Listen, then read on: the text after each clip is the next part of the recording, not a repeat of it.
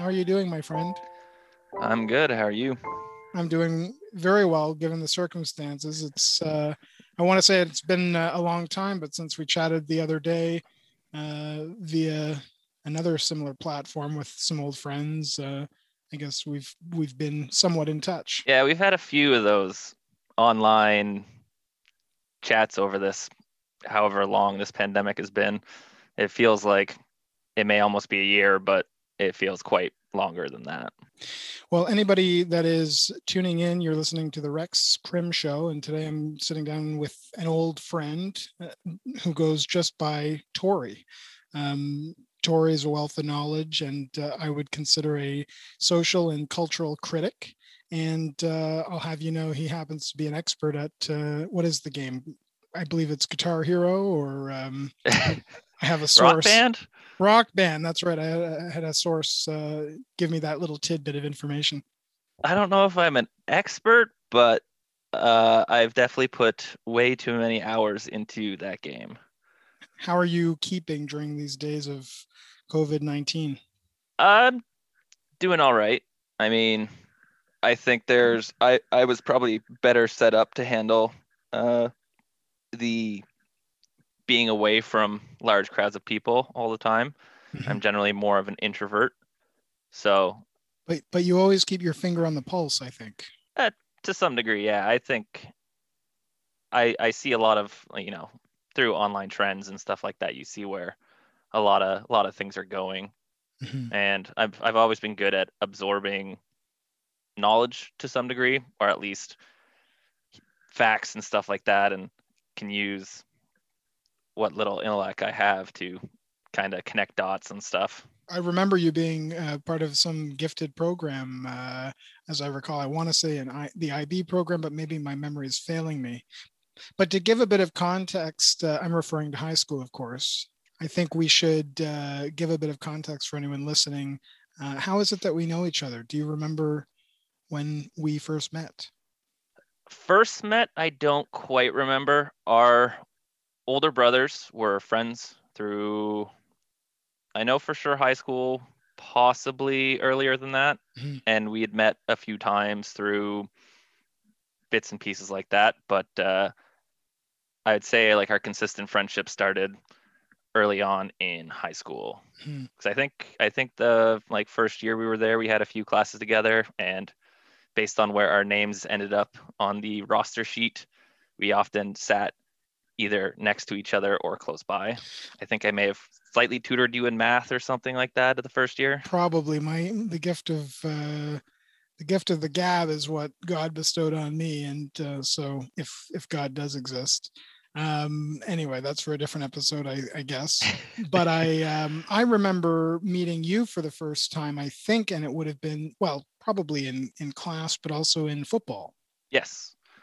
We both did junior football together. Did you do two years or? I didn't, I didn't stick it out. I, uh, I think I had a bit of an injury, and I relied on that uh, as my excuse to not return, but also problematic uh, self-discipline and uh, other reasons. But I remember you were avid. I think you were, uh, you were Q B for the team, if I'm not mistaken. Uh, so first year I played safety and I was the backup quarterback. And then second year uh, I played quarterback. And then when we got to like senior football, there were more talented quarterbacks than me. So I uh, changed my role. Pretty much every year I played something different. Mm-hmm. Was I mistaken? Was there an I B program, or I seem to remember you being involved with some extracurricular um, uh, clubs in school? I did a lot of extracurriculars, mostly because for me it was a way to get out of class and do something fun without it being like truancy. Although there was the odd case of that. Uh, I did a trivia program, which uh, we did generally pretty well in. And then I played, I pretty much played sports every single time it was possible. My hope eventually this conversation will steer towards uh, the idea of cancel culture and, um, you know, talking about the state of affairs these days from our respective and basements or wherever it is that we yeah. are. But I, um, I, I, I recall a story that uh, I wonder if you'll indulge, um, if you remember, and I'm sure you will. I believe it was your birthday. And at the time, the, the band um, that I was playing in that shall remain nameless at the moment was uh, we performed at your party. It was in the backyard of your folks' house at the time. Yeah, I think that was my eighteenth birthday. I think it must have been less than that because I remember the police being called at a point. It was, well, it was seventeenth or eighteenth birthday. So my birthday falls middle of June. Mm-hmm. Uh, so you and, and some other mutual friends were in a band, and mm-hmm. I, I asked you guys to play my birthday because, I mean, if you can get live music, even if the quality of said live music, we won't get into. Sure, fine. Uh, so I had you guys play, and I did have a neighbor who a number of times have made noise complaints for parties, things like that. Um, so yes, cops, cops showed up, and I remember I was inside getting food or drinks or something, and one of our friends came in and tries to whisper to me, it's, uh, hey, hey, the, the cops are here. You got to come out. And, uh, you know, small town, go out. The the cop kind of knows who I am, or at least knows my family. And he's he's talking. He's like, oh, yeah, you know, there was a noise complaint. But I think at this point it was maybe nine o'clock, like eight thirty, nine o'clock. It wasn't, it wasn't super late, but getting there. And he was... you know, he was respectful and was just like, you know, this is fine. But once you hit, I think it's ten o'clock for where we grew up, the the noise laws. So once he's like ten o'clock, shut down, or I come back. And then that's when fines start happening. But then my mother comes out and she knows the cop by name. Like they go to the same gym, they see each other, all this sort of stuff. So that's kind of like the the small town stuff where everything's so interconnected. And so she comes out, she's talking to him, saying hi. And I th- think the cop actually lived around where you did. So you also knew him? Yeah, we have uh, we have a common uh, recollection, but you're I think you're being maybe more generous than I would have been. As I remember, there was the the the, the call was a bit overzealous, it seemed, um, or at least the police response from what I remember was a bit like excessive. We were clearly just youngsters, you know, maybe there was a bit of underage drinking. Not me, of course, I was of age. Um, but I, as you say, it might have been the threshold. People might have been seventeen or eighteen instead of the legal age in Ontario, which was nineteen at the time. Yes. And the officer, who has a name for himself, um, a bit of a reputation for himself, um, as I recall, came out and was demanding that everybody had their hands up in the air, you know, us adolescents, hands up in the air. Let me see your hands. Mm. I remember this being a full force of uh, bravado, in my opinion. And I was, we were in the middle of a set and I had a bass guitar in my hands, you know, under the strap around my shoulder. And, and, uh, and I think I had kind of been a bit n- nonchalant or surprised at his reaction. And uh, when I didn't comply immediately, I remember him becoming aggressive and saying, you know, hands up, seriously, I want to see it now. You know, he's carrying on. And so what became of that officer, um, in theme with this conversation? Do you do you have any recollection? He he was charged for, was it stealing evidence out of locker and selling it? Later on, it turned out he his uh, misconduct caught up with him. Yeah. So I, I wasn't out when he was the initial showing up. So for me, that part of the story is not something that I experienced. He, he put on a friendly face when uh, yeah. Tor, Tori and the bearing the family name showed face. Yeah. But I mean, it's also, I understand underage drinking, but I believe part of the law is that it is acceptable on private property as long as reasonable uh, limits are and permissions are allowed. Yeah, I mean, the letter of the law can be pretty blunt and uh, black and white, but I think, you know, the unwritten rule is that it's, you know, there's parental supervision. It was kind of, it, I mean, it was totally reasonable. It was early in the evening. Nothing outrageous was happening. And your folks were there. Yeah. So I, and, I seem to remember. And I don't remember a ton of ton of actual drinking. No, I no, no, it was nothing egregious. The the only um, nonsensical part of the evening, it seemed, was the officer carrying on the way he did.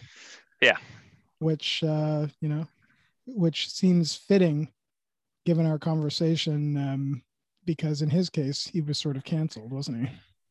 Was he was he canceled, or was he just, you know, hoisted on his own petard? He he definitely shot himself in the foot.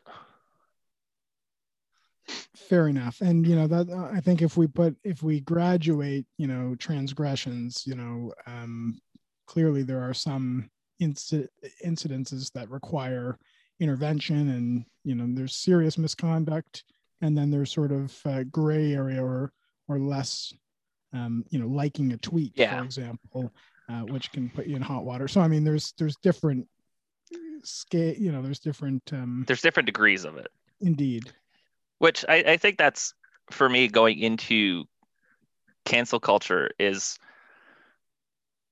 to me, it's a, a phenomenon that's kind kind of dumb to me. Like, a lot of it is, while sometimes necessary, the way it's gone about, I find is is kind of the wrong approach. Like, a lot of it is attacking usually people in, like, the public eye, but usually people that are celebrity status. And there, I think there's a lot of places that that sort of outrage should be mo- focused on more. Mm-hmm.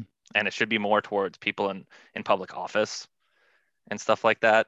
Mm-hmm. Because a lot of a lot of stuff is, I think the most recent case is, a lot of people are attacking Justin Timberlake for stuff that happened fifteen, twenty years ago, I think. Mm-hmm. And while he, the stuff he did is really wrong, and he attacks on him, there's, you got to go at the root problem, not the consequences of it all mm-hmm. the time. It seems like part of the the root of the issue is this idea of polarization, and uh, how we're all living in, well, I mean, please, by all means, disagree with me, but it seems as though we're all living in our own respective filter bubbles, and we have our own sort of alternative realities based on the information fed to us through a variety of feeds, which are, you know, informed through algorithms that yeah, give a feedback loop, a feed, you know, of, of things you are inclined to already like. No, you're you're very correct that the internet in its glory and downfall is that it has become so tailored and creates such an echo chamber of the things that we want to hear, and that it is so easy to go out and find the things that just reaffirm your view.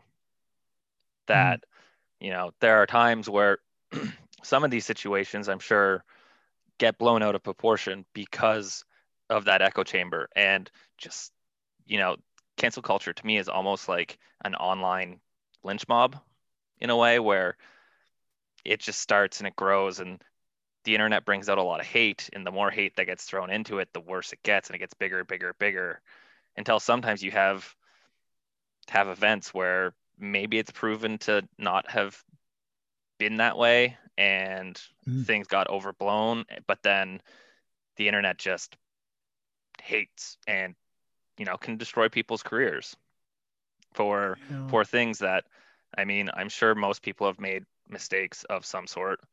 I mean, we grew up in the nineties where, you know, homophobic slurs were one of the most common insults to people. And nowadays, like, you, you never say anything like that. Mm-hmm. But throughout the nineties, that's just the the nomenclature you use, the the words, the part of the lexicon, things like that. So, you know, yeah, easily, like, we could be canceled for things we said back then. I'm thinking of, uh, I want to use the word ineffable. Um, I'm t- thinking of, um, it described, I think, in Edward Snowden's book, Permanent Record, where he talks about the past being, you know, a time that was forgotten. And nowadays, absolutely everything seems to be recorded. And so you cannot escape this, uh, this trap. Um, are you familiar with the with the, the idea of the panopticon at all? Jeremy Bentham's panopticon, is that something you're you're at all? Yeah, it's the uh, the prison idea of a central pillar, like watchtower, and then every cell kind of faces it in a circle and is easy to view into, right? Yeah, exactly. We're exactly the trans, you know, it's a useful um, diagram and way of making sense today, I think, more than ever in the digital world, not as Jeremy Bentham had imagined, I think, but I, I'm very familiar with it. I'm fascinated by this theory in criminology and penology, but that analogy was brought up in a fantastic podcast that I uh, happened to be listening to yesterday. I'll link it in the show notes. It was by, um, well, it's the Munk Debate podcast, if you're familiar at all. Um, Bari Weiss, who is a journalist and author on uh, speech and contemporary society. But to make a long story short, you know, she was highlighting how everybody's watching everyone else online, and you know, you can't necessarily see what's happening to, to the side. If you follow the algorithm or the um, the analogy of of the panopticon, you can't see who's next to you, but you can, you know, and you can't see out necessarily, but but but the central, uh, I mean, you can use the the central tower can see in, and and that's, I guess, some analogy. I don't exactly know. I'm rambling already, but uh, my question to you is, how do you engage in social media? What kind of accounts do you maintain? Uh, most of my social media is, like, I have a Twitter. I don't tweet. I mostly use it to follow sports journalists, um, the odd, interesting, maybe like joke account that's satirical. You know, news news comes up, stuff like that. Uh, my major source of most of my stuff is Reddit, which is one of those things you can kind of customize how you want, but most people see it as a left-leaning platform. Hmm. Um, I do have Facebook. It's mostly just to keep in touch with family members and friends, some that I don't have, you know, cell contact number. So you, you know, the messenger is is useful. It just, it just works. Yeah. Yeah. I went through this phase where I got rid of all of it, and I was sort of toting this idea that I don't, I don't subscribe to any social media. I don't use it. And then it occurred to me, well, I never got rid of my email, and I still, I still went on YouTube, and um, you know, I, I wasn't maybe doing some of the legacy channels that we're referring to, like Twitter, and although I did once have once upon a time have Twitter and Facebook, but um, I gave all I gave those up, and I haven't really returned, and I, my life is, you know, just as well for it. But I have found I've been spending a lot more time on Twitter than I think, or uh, Reddit, excuse me, than I would like to admit. It's uh, very easy to fall into that rabbit hole. Yeah, and I think social media is one of those, let's be honest, it's it's an addictive substance. You know, a lot of times it's, especially on, on Reddit, I Reddit because it's customizable. You can have your hobbies, you can have, you know, that a group on a show you're watching, or you can have politics, all this sort of stuff. Mm. So you could make it really pared down into only the things that, you know, make it a small little bit. Here's just my hobby stuff. I'm only going to have it for hobbies. And then you're less likely to spend as much time strolling through. But if you do really open it up, there's always just something else comes up that, oh, that looks interesting. I might read that article. I'll save it for later. Oh, here's an interesting video. Versus even just, you know, then there's cat pictures and, you know, jokes. Is there any one that you like more than the other, or do you find um, some f- more useful than others? Social medias? Yeah, like different, which, whichever of the main ones that you use, Twitter, Reddit, Facebook. Uh, Reddit to me is the most interesting because it gets the most conversation, and you can actually um, check conversations based on either how they're upvoted, which when it's a community run up like upvote system, sometimes it's whatever the group kind of thinks might get pushed to the front, but you can sort by controversial, see which things have, you know, the most up and down votes, um, how it moves. But then also with Reddit, I can just, there's a few subreddits that I quite like that they don't really deal with politics. They're very well thought out and they're very well moderated. Um, one fantastic one is Ask Historians. Hmm. And they have a twenty limit time period. So nothing can be posted unless it's older than twenty years. So right now it's uh, this year they can start talking about the history and stuff of the nine eleven attacks. Um, but the it's so well moderated that the uh, all the answers have to be properly sourced. So it's not just someone going, oh, I think it was this, or I remember this. It's no, no, here's here's the thing I've I've written out, and here's the sources to back it up.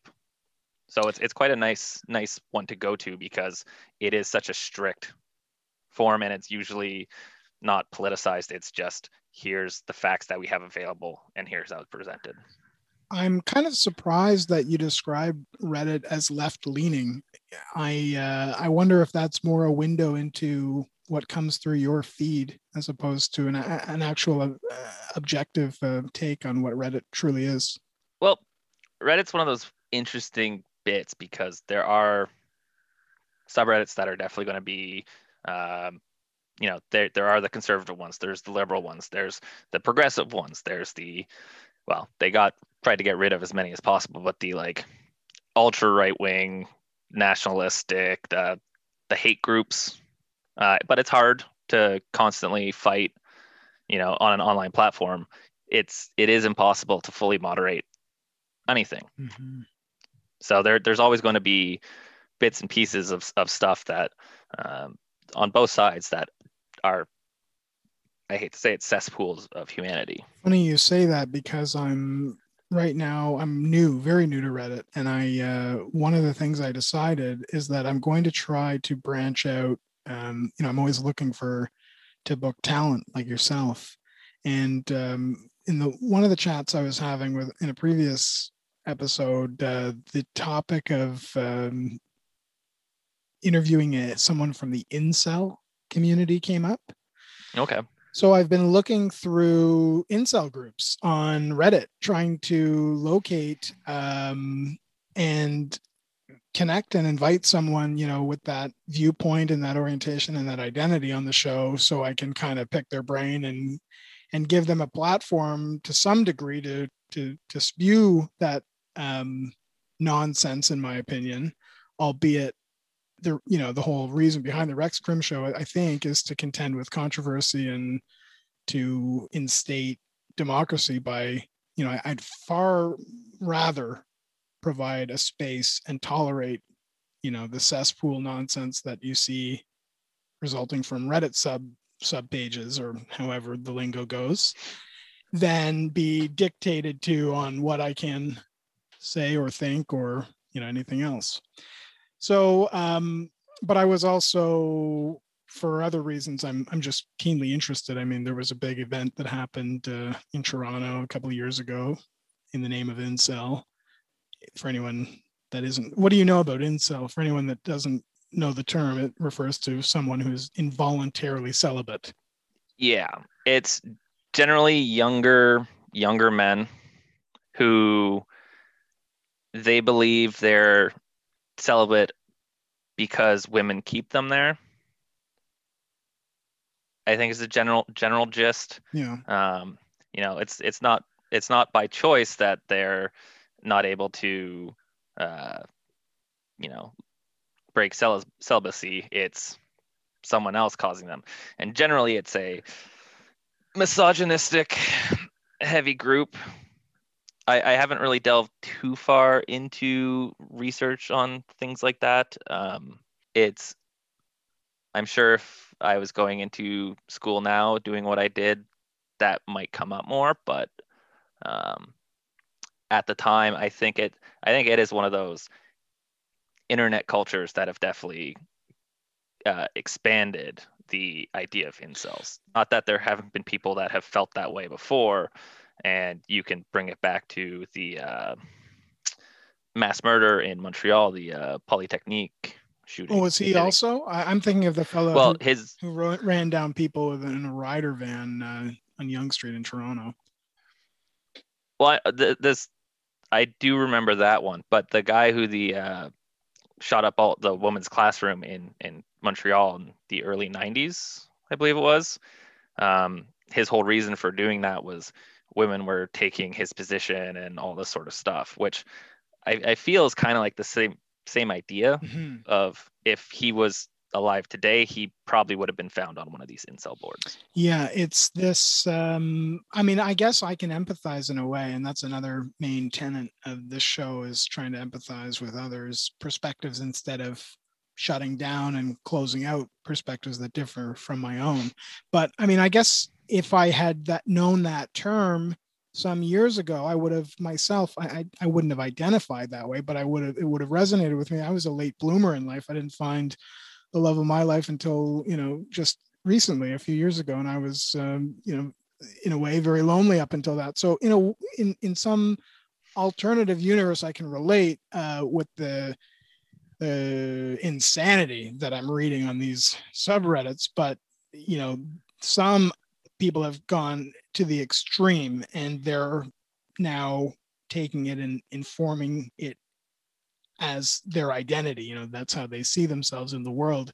And it's sort of rife with, as you say, misogyny and a gross sense of um, entitlement, you know, and um, sort of seeing themselves as a victim.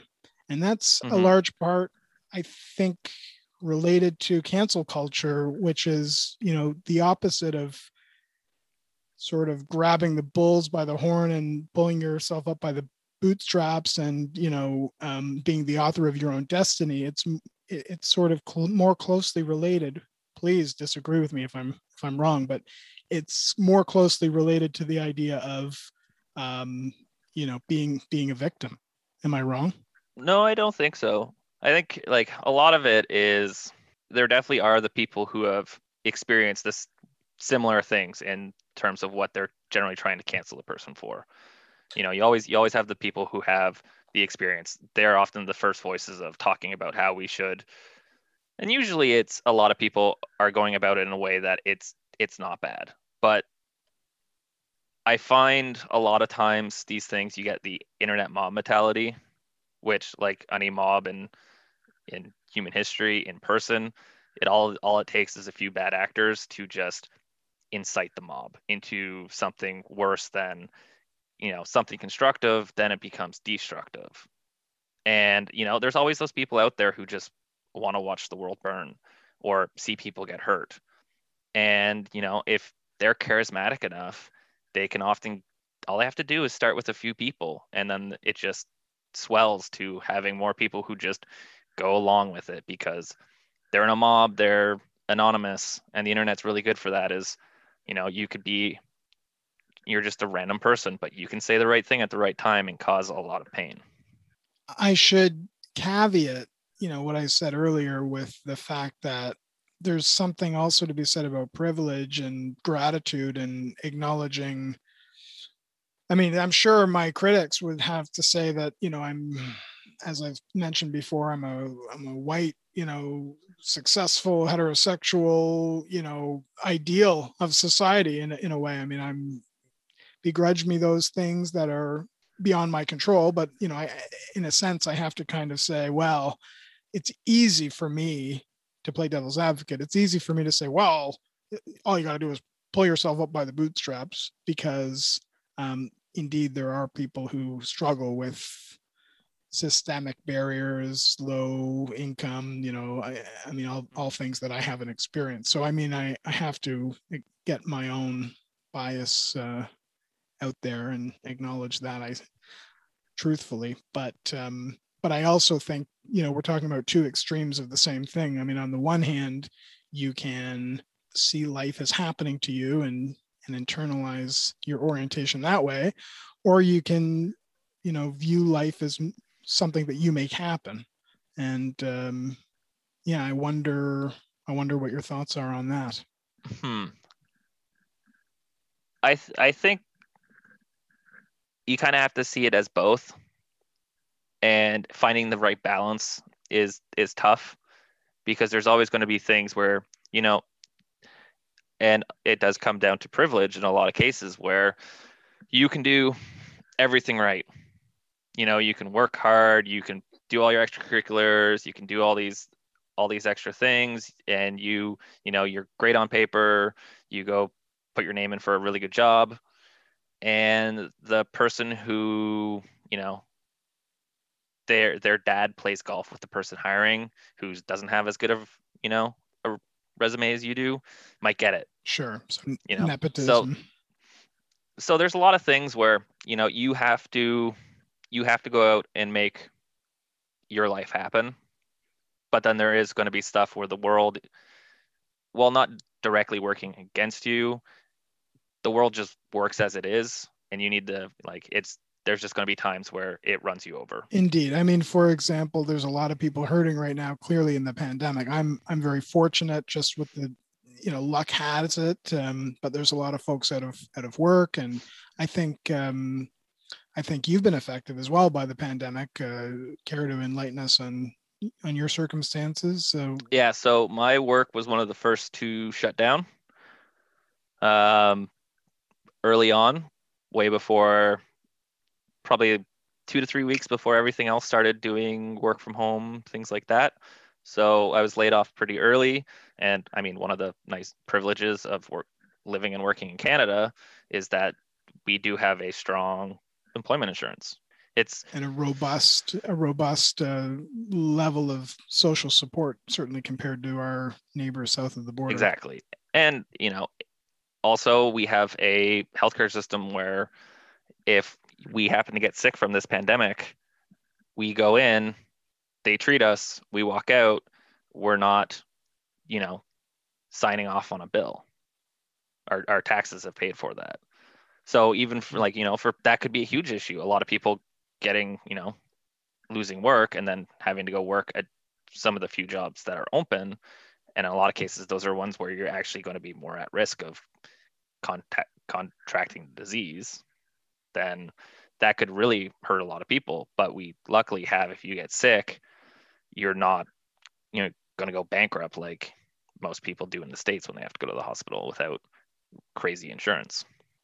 So are you comfortable talking specifically about what you were doing or your uh, the work that you were doing before the pandemic? I was the manager of a retail store for a professional sports team.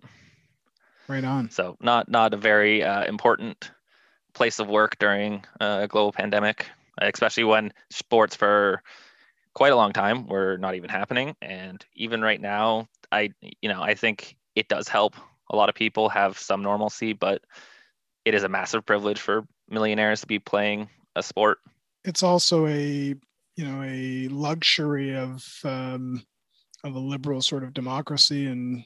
and first world nation that many people, I guess, in the in the world uh, would have little experience with generally. Just to try to situate that in further context, but so it's always a matter of looking at, uh, you know, it could be worse. I mean, I, I, oh, yeah. It could always be worse. So how uh, do you care to elaborate at all about your experience dealing with the government and how they've supported um, you, or shall we move on? I'm I'm kind of curious. Um, about your experience going from E I and having to navigate the bureaucracy of the federal government. Honestly, uh, it it was extremely easy. Uh, I think they, once this all started happening, they streamlined the process. Uh, I know uh, for a number of summers, I was working seasonal at a golf course, and a lot of the guys would do E I over the winter, and they're, they would have to do so many more things to get onto it, you know, just to make sure people aren't taking advantage of the of the system. But from the stuff they talked about to what I went through, I did it all online. Uh, my work quickly sent in papers saying I was laid off, all that sort of stuff, so I could start collecting. And I was I put in my info, which I don't think was all all that complicated. And then it's every every two weeks you go online, fill in a report, and then uh, you get your you get your money. And and other than keeping yourself at a safe distance from uh, from everyone else outside of your bubble, what uh, what does your day to day look like? It's pretty uneventful. I, That's honest. I mean. I miss I miss having work. I miss having, you know, a chunk of my day that is set aside for certain tasks, even if there's, you know, days you don't want to do what you did for work. It's at least there was a big chunk of time you're not filling in with twiddling your thumbs. You don't know what you've got till it's gone sometimes. Yeah. And when you can't go outside or you can't go anywhere, you can't go do things that you normally would do to kill time, you end up just filling your days with with fluff. Like, I've luckily have two screens for my computer, which is really nice, and I've run movies on them. You've got so, a couple of social media accounts going at once, uh, monitoring. No, no. I uh, generally I'd either, you know, play a video game or just watch YouTube or something. Are you um, are you in the job market, like looking at, or uh, what are the stipulations of collecting the benefit at the moment? Uh, you can work up to a certain number of hours per week on E I. Um, I've been looking, but I'm generally not looking for those jobs that put me uh, in human contact. I do live with some people who are more at risk, so I don't really want to be the person who transfers sickness to people. Of course, yeah, you do the responsible thing. And are you uh, hopeful? What are the prospects of returning uh, to your to your managing position for a for a major sports um, company? Well, the job's still there once the place can reopen, but I mean, who knows what's going to happen with the rollout for vaccinations here. Mm-hmm. I, I think I read a headline every day. I go on Reddit that there's delays in vaccinations. So, and being a, you know, younger person, I'm not high on the list of, you know, people to be getting the vaccine. So we'll see. You're just biding your time and uh, waiting for your day to come. And it will come, I'm sure. Perhaps something good will come from this episode uh, on the Rex Crim Show. We'll, we'll have to wait and see. Anybody interested in connecting with Tori uh, can reach me. I'll I'll link it in the show notes. I set up the Gmail account uh, so people can at least provide feedback, rexcrimshow at gmail dot com. So if you want to get in touch with Tori and give him a job that's safe, that's safe and uh, and pays better than working for a major sports company, then get in touch. Which doesn't pay much. Well, you got to sell yourself here. You got to yeah. sell it. But um, we, we, we've digressed. I... was asking you about, um, I don't know how we got onto that tangent, but back to the idea of social media and, and your accounts. Is there a, any strategy that you sort of use in engaging with social media? Are you logged in on your accounts, or do you use these, you know, incognito functions or anonymous searching, or what's your take on uh, how to protect yourself searching online and using social media? Uh, I believe the term for people like me is uh, lurker. Usually there there are people online who only absorb content. They don't they don't post content.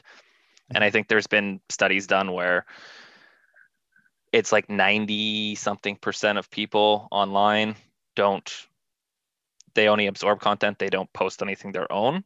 And then there's like six or seven percent who every now and then post something, and then most people that post content consistently is only a very small percentage of people. It reminds me of this podcast I'm referring to on the Munk Debate um, yesterday by uh, Bari Weiss, and she's talking about uh, how Twitter, I thought this was so interesting. I, it had never occurred to me before. She was explaining that, you know, vast majority of Americans and people in the world are not on Twitter, but those who do the most journalistic endeavors, Um, you know, those who have the sort of biggest platform in terms of press and what she calls legacy media, they're all on Twitter.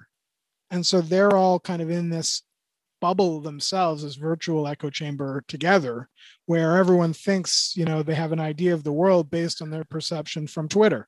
But actually, you know, the rest of the world seems to be somewhat scratching their heads, um, at least. Sorry, you're uh, cutting in and out a bit. Oh, really? Jesus. Yeah, just uh, just a couple of lag spikes there. Yeah, I see. I see. But I I did catch most of that. But uh, yeah, I That's mean, that's not ideal. I, I see that the internet connection interrupted for a second. Let's hope it, it's stable. Uh, otherwise, I'll get an Ethernet cable. But I was just saying how Twitter is an ecosystem in itself. And, you know, the people who are in media seem to be stuck in that echo chamber. Yeah. And I, I think that's goes back to what we were talking about earlier with the internet, is that it is very easy to get trapped in a like a feedback loop of an echo chamber of your views, you know, which you can see with all the stuff that happened with our neighbors to the south on January the sixth. When you go either way, it usually, you know, it it's not going to just be slightly left or slightly right. It's usually going to go much closer to the farther ends for a lot of these things.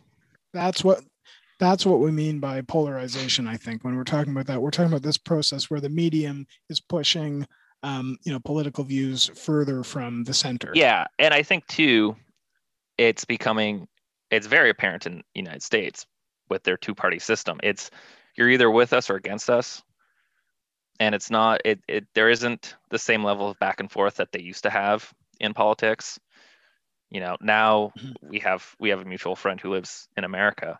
He was talking about when he voted that he had something like thirty different things he could vote for. And when you go through it on on the list, there's often only two people, and one has a D, one has an R. So a lot of people don't look what the person's, you know, policies are or or anything like that. They just check the one with the the letter that they prefer. Back to the idea of identity politics. Yeah, it's it's a little different here because we have multiple parties, but realistically we have two parties that change power all the time. It's funny because they're both represented by the colors red and white, but the inverse is true in Canada than the U S. Um, our conservative is blue and our liberal is red, and I think the U S it's the other way around. Yeah, the Democrats are blue. No, it's it's It's kind of sad that we don't have a good discourse on on politics and possibilities of change. On the on the contrary, I have a friend um, who was who was on the show recently in the Netherlands, Alex, and he sent me an article uh, showing how, you know, Toronto seemed to be one of the true democracies left in the world. Interesting. I thought so too. You don't realize uh, it. You know, you got your goggles on where we're perhaps ourselves entitled as Canadians, um, given the the events that are unfolding, as you say, in the U S. And actually, this idea of totalitarianism seems to be happening in many um, dictators seem to be creeping up in many countries around the world. Well, I mean, totalitarianism and dictatorships, it's they're a cycle. Sadly, I mean, we can go back w- way too long to to see it. I mean, before they used to just be kings and emperors, and and there may be more of like a succession line. But, you know, the twentieth century was, you know, one hundred years of of war about all this sort of stuff that we're we're still feeling the effects of. So what does the twenty-first century have in store? Who knows? Pandemics, uh, viruses, um, incelibacy. Yeah.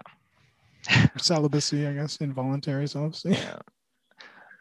Yeah, it's it's interesting. I, I feel with the internet that the average person has more more connections to the average person, say, you know, in Russia. Mm-hmm. Or, you know, the the internet's great for that. I have some friends I play video games with that are all over the world. Mm-hmm. And so you're going to have these people that, you know, they're they're your regular working class people or middle class or whatever, and they're all just like us. You know, you they're working to live, and most most people are generally nice people, but we still see a lot of the world as divided by these lines, you know, country borders and things like that. And we still have a lot of religious animosity and cultural and social animosity. And uh, a lot of it there, there's reasons for, but I think the internet is slowly building us into one more larger global community. Mm. But humans, humans are going to be humans, and there's going to be stuff that's going to cause strife. I'm thinking of another podcast I was listening to, and it was someone, they were talking about the idea of um, separating church and state, and uh, mm-hmm. they were in, they were talking about France as an example, and they were saying the difference, you know, between this idea. I, I I'll butcher the uh, the French term if I can recall it. Um, I don't even know how to pronounce it, but this um, ongoing set of politics about, you know, Islamophobia and and concern um, in French culture and in Paris and events that have unfolded there, and they. Anyway, I thought it was interesting. They were describing how in the U S, they say there's a separation of church and state, and it's really freedom of religion. You know, I, I, you can choose whichever religion you want, so to speak. Yeah. Whereas in France, the, the way that they interpret it is it's, you know, freedom from religion. And uh, they see being able to go into public space as, you know, having, uh, having, neutral neutrality or no, you know, no input. I mean, considering the dollar, the U S dollar says "In God we trust." I don't know if God is a religion per se, but uh, well, you see my point. I do. Which it's interesting you bring up the "In God we trust" on on the dollar, and a lot of the religious aspects of the American government were only added into the to a lot of their stuff in the fifties when there was the Red Scare.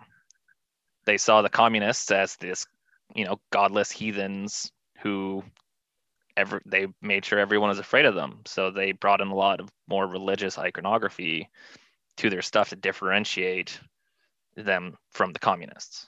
Mm-hmm. So a, a lot of this stuff is, is quite interesting that, um, you know, we might think it's been there forever, but it hasn't. You know, a lot of, a lot of these things that seem so important, they haven't been around that long. Mm-hmm.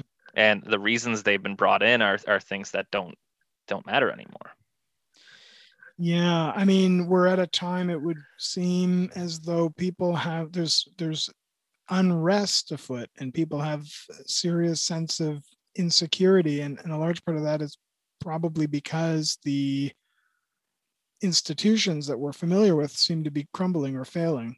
An example would be the recent second uh, attempt to impeaching the former president. I mentioned this before, and I don't mean to dead, beat a dead horse for anyone that has tuned into more than two seconds of one of these episodes on the Rex Crim Show. But ultimately what I'm getting at is, you know, the U S Congress couldn't impeach him twice, and over so many weeks and months, Twitter turned him off overnight.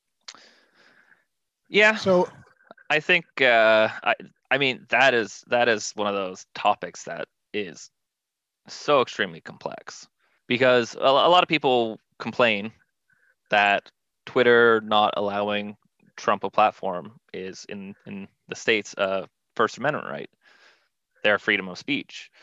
What a lot of people don't remember is that the First Amendment is only freedom of speech cannot be silenced by the government. A private entity, which Twitter is, could, if they wanted to, and they have a term of service, you know, ban people if they wanted it. Which which everybody's read, you know, oh, yeah. Kind of clicking that little button. Everyone's yeah. Taking the time. I mean, that the whole idea of consent is another thing that we can unpack. You know, just because you click the button, I mean, surely you understand and interpret those oodles of terms that change overnight. Yeah, and that take about three weeks to read completely. So I didn't mean to interrupt you uh, because I think we were starting down a, uh, a rabbit hole that, that, that could be quite interesting. Um, help me unpack this idea of, uh, we're sort of talking about secularism, but also, you know, trying to distinguish public sector and the private sector. This to me is one of those things where the internet is kind of a poorly understood concept for a lot of people, especially people in, in politics. You see a lot of this stuff where they try and institute certain certain controls on the internet, and it's you could control certain aspects of it, but then it's it's not going to work as the system that it is. It is a free exchange of ideas for the most part. Um, and I think it's it's becoming one of those things that should be a, a basic human right at this point. Most people... What should be? The internet and access to it.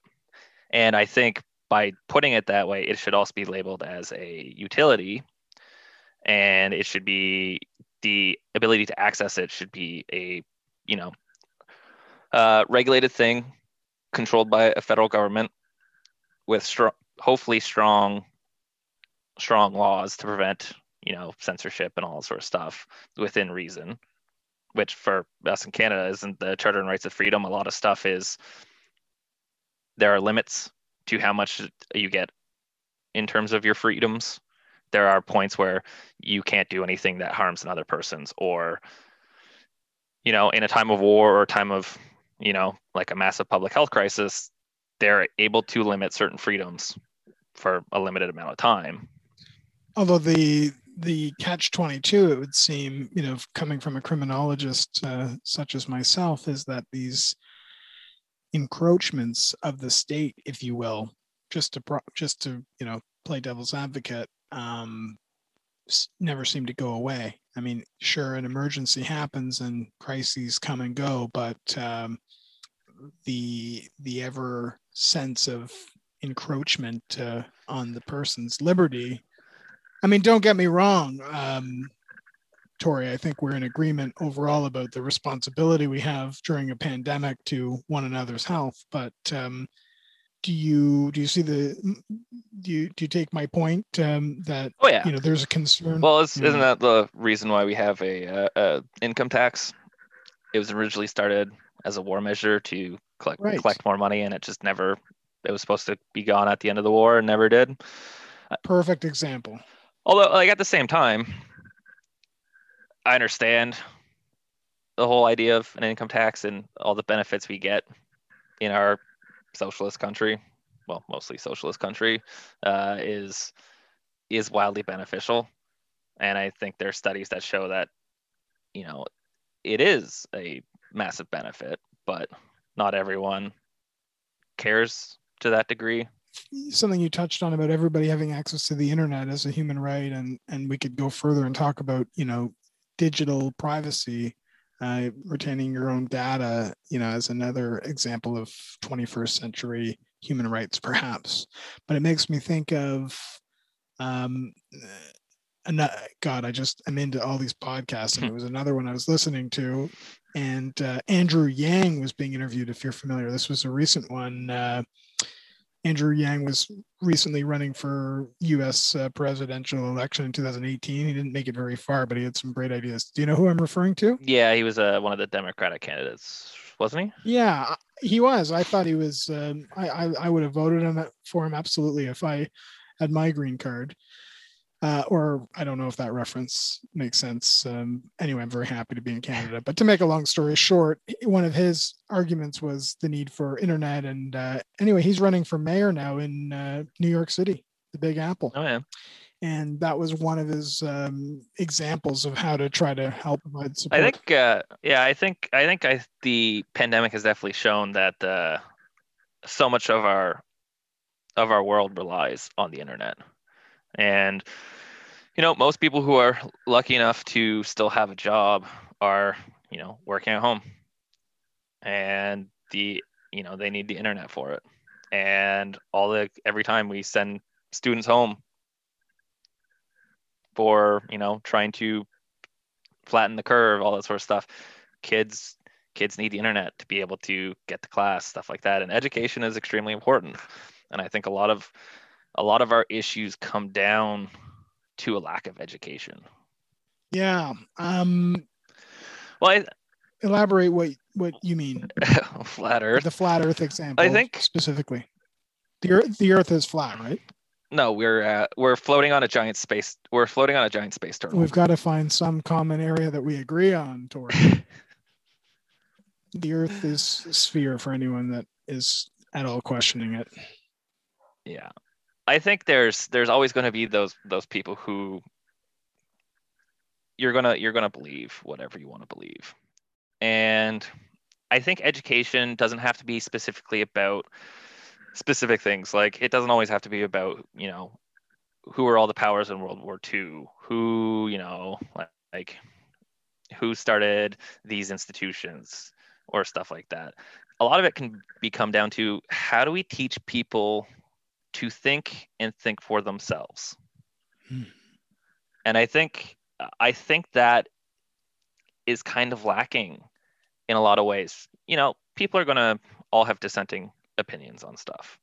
But sometimes when you go onto things and someone's talking about a subject and you ask for proof, and a lot of times they're just like, look it up yourself, or they give you something which is like, my proof is from um, like I make stuff up dot com, or, you know, some something that's like, it's not really a reputable source. And I think a lot of people just, and I've I've fallen into the trap too of of times when you're trying to make an argument, and sometimes it's it's really easy to grab something as as proof without fully checking it out and realizing afterwards, you're like, that was that realistically did more more harm than good in trying to make my point. I want to linger on this point for a second. I mean, you said it, mob or sort of lynch mentality, mob mentality, lynch mentality, and it's uh, it's so true. But I think there's something to be said about, you know, to go a step further. I mean, tribalism has been around well before the internet. I, I think people, I mean, the Hootsies and the Tootsies were killing each other uh, um, in a cultural genocide in. Um, When was that? In the eighties or nineties? Early nineties. Yeah, and you know, religion um, forever is is responsible for a variety of types of violence, and um, this idea of adopting. And I'm guilty of it too. I just said I'm I'm a criminologist. I am, you know, or I think it's a being a criminologist. I mean, this idea of internalizing that which you are. You know, and, and belonging to a tribe, being red or white, um, in politics, um, you know, being an incel, saying, you know, th- these things, identifying yourself without the, you know, with such rigidity, without being amenable to, to be flexible and open to interpretation. And it would seem as though the internet has exacerbated this to the extent now, certainly more than ever during a pandemic, is that you can't really go out and have a social interaction and um, and see what your regular, what your neighbor would would have to say. I mean, this is all happening behind closed doors, internally in, in your own mind. And so an example, I think a perfect example would be having sat down with my mother recently and hearing some of the, um, to, you know, to use her own term, no doubt coming from a, a um, I think, a, a fairly reputable scholar out of the University of Toronto, Jordan Peterson, this idea of gender ideology and her, uh, you know, her sort of, dare I say, kind of whack take on the world, you know, clearly not informed by, with much experience firsthand dealing with queer folks, but just, you know, having. And it's it's it it saddens me when I'm to dinner with my partner and my partner's family is kind of highlighting the the remarks that my mother, who I don't have on social media because I don't have social media, is is is spewing and, and sharing. And I think, my God, you know, this is, and that's really a large part uh, the basis of starting this show, the Rex Crim Show, and wanting to sit down and say, okay, well, let's try to find some common ground and uh, and find, you know, where we agree. And um, well, in your case, specifically, Tori, I guess I'm trying to find the area where we don't agree. I'm sure there's I'm sure there's a number of things where we'll probably have disagreements, but I think the one nice thing that we've always had in our our friendship is that we we've always been able to just talk about stuff, and we, you know, we never really, never been attacking each other on any points of view or differences. We mm-hmm. generally good at having an actual discussion on things. And I think we both, both kind of like the idea of playing devil's advocate at times. We're both good at not always believing, but being able to take a countering argument just to kind of throw extra things into the discussion and see where it can go. You know, we, we all have our... You're describing empathy. Yeah, there's empathy, and there's also just being able to step back from who you are and what you believe in at times. You know, I think, like, I wish debate was taught more in school and how to properly do a debate, where you're sometimes you're given a point of view which you don't believe in, but you have to come up with ways to, you know, get your point across. So you have to do, you might have to do a bit more research, or you might just have to be able to look at a point of view differently than what you're used to. Because, like, hopefully everyone is able to to make change, you know, and I think a lot of people get, and I, similar in a lot of ways there, you get comfortable in certain situations and you don't want to change, you know, a lot, like even just things like uh, how you eat. You know, there are a lot of better things for the environment if we, you know, cut out as much meat as possible, because that's one of the worst things for greenhouse gases. But, you know, I don't know how to cook a lot of vegetarian meals. So, like, for me, it's like, oh, I'd have to, I have to learn, I have to change up how I approach my diet to be more sustainable. But how do you approach a conversation with someone that says there's no concern for greenhouse gases? I mean, where does this idea of um, what I've heard as post-truth come into the conversation? If I say, well, global warming isn't real and greenhouse gases um, and the rise of emissions are not of concern, and therefore I'm gonna eat my steak how I wanna. Yeah, I'm. It's it's tough because there are people that you're. you're never going to be able to have a real discussion with. You know, some, some people are going to be, I'm right, you're wrong, nothing you can say will change that. And the faster you can realize that, you know, you sometimes the, the best thing you can do is to walk away. Because sometimes those people, they just want to have those fights. That that's something they enjoy. But by you walking away, they lose that power. Isn't this part of the issue, though? I mean, you, as you rightly pointed out, the much of the problem with polarization is that you're only seeking to reaffirm your own view. And so, I mean, yes, you can have a conversation to a point, but at a certain point, you have to just agree to disagree, and and that'll be that. Um, isn't that kind of the problem? Yeah, it, it's...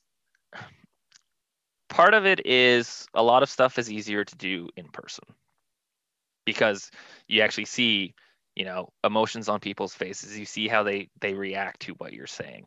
Online, especially depending on what sort of way you're going about it, you know, Twitter, Twitter I find is is just a hateful area. You know, you, you have the people who are just doing facts and talking about sports or something like that, but then you look at the comments on some of the things and it's just...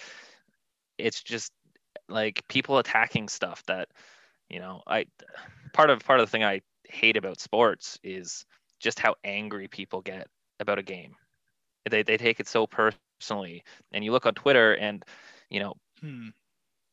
there was a situation a number of years ago where uh, in a playoff hockey game, a player scored to put them through to the next round of playoffs. Player was black. And he got death threats and tons of racial comments and thrown at him from the opposing team fans. And it's like, it's a game. He's a player and you're attacking him and racially attacking him because you lost. Like that's, that's when you really need to step back and say, does this, does this really affect your life? And that's, and that's why I kind of hate the internet, because you get, you get that stuff too. Or people people get death threats for just stupid, stupid reasons.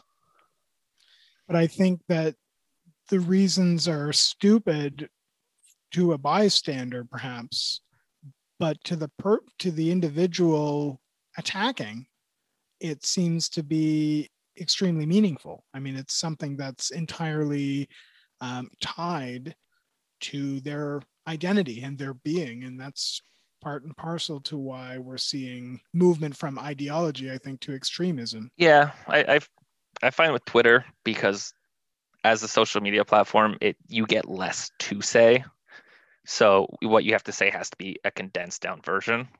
And it, it's not a it's not a place where you can have conversations with people, because you have, I think now it was one hundred forty characters or something, and now it's doubled. But even that is is nothing. You get like a small snippet of of something. So you can't you can't build a long thought out piece. So it's a lot easier for people to just say inflammatory comments.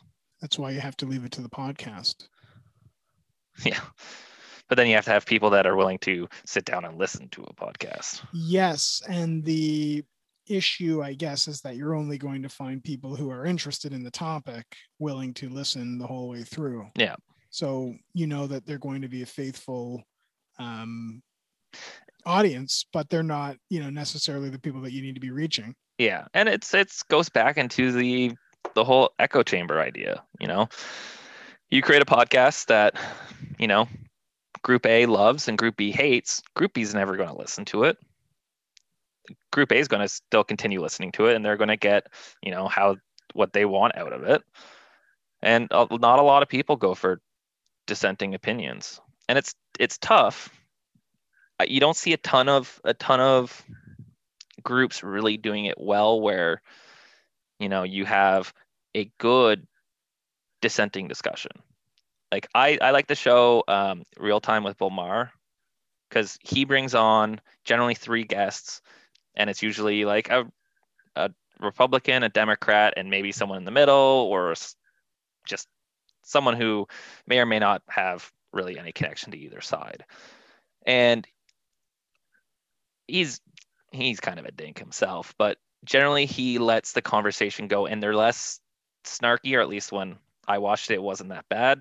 Versus other shows I've I've seen and seen bits of, where usually it's just, oh, we'll bring on a person from the other side, and then we'll just yell at them and cut their mic, and you know. You're not referring to Bill Bill O'Reilly, for example. Oh, um, I wasn't going to name any names, but is is it a, is that a fitting example of cancel culture? I wonder a, a case. Well, I think that's just criminal activity in Bill O'Reilly's case.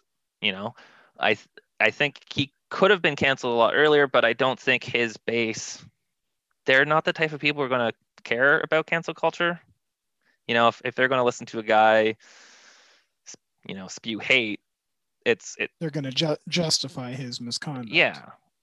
And and I think that's part of the like the tribalism, the us versus them mentality of, you know, they're like, oh, we're getting those guys because they're getting so angry about what he's saying. And that is a better thing to them than the fact that like he treats women like shit. Mm-hmm. You know, I mean, uh, Rush Limbaugh just died, and he was he was one of those right wing hate mongering. He used to play like happy music and talk about all the people who died of AIDS on his show, and you know, it, I'm not as familiar with his work. Like, well, with social media, you hear a lot of different stories of people talking about this stuff, and you know, he he seems like a he seemed like a horrible person, and I never listened to his stuff. He, you know, it was a radio show in the States, not not anything I would ever listen to. But I'm thinking, you know, would would cancel culture have helped to some degree? But is is cancel culture in a situation like that where you deplatform someone who's, you know, pushing the limits of, you know, spewing hateful rhetoric, rhetoric, uh, is that is that the type of thing that you want to happen? Or do you go after a person who twenty years ago dropped a, a like a homophobic well, I, slur? I'm glad that you brought that up. You know, indeed, we started out t- touching on, uh, we're going about just over an hour. How are you doing? Um, you don't need a break or uh, good or anything? I good. um good neither do I I can go all night. I um I'm thinking of, you know, trying to graduate the the you know trying to I guess make sense of what it is that we're even talking about when we say cancel culture. We're sort of talking around an issue, and I'm not entirely sure I even know how to define it. Yeah, it's I I can't really define it either. mostly because it's, for the most part, to me, something that happens mostly in the entertainment industry.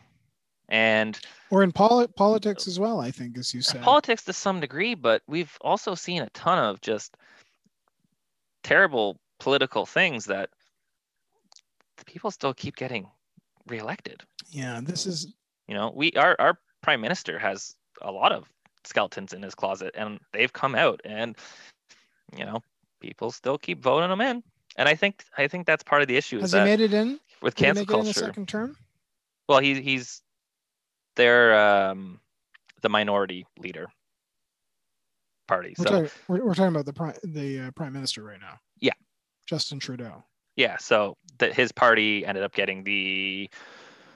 Uh, they have the most seats, but not enough to form a majority. So they're the minority party in charge. Right. Yeah. So. There's been there's been uh, is it worth touching on the controversy involving the prime minister and the uh, finance minister recently, and all this wee scandal? And um, how familiar are you with the skeletons? Uh, not a ton with some of the scandals. Like I know the the, the blackface or the brown face one, um, you know, and then he's had scandals with these charities and who knows who knows what else.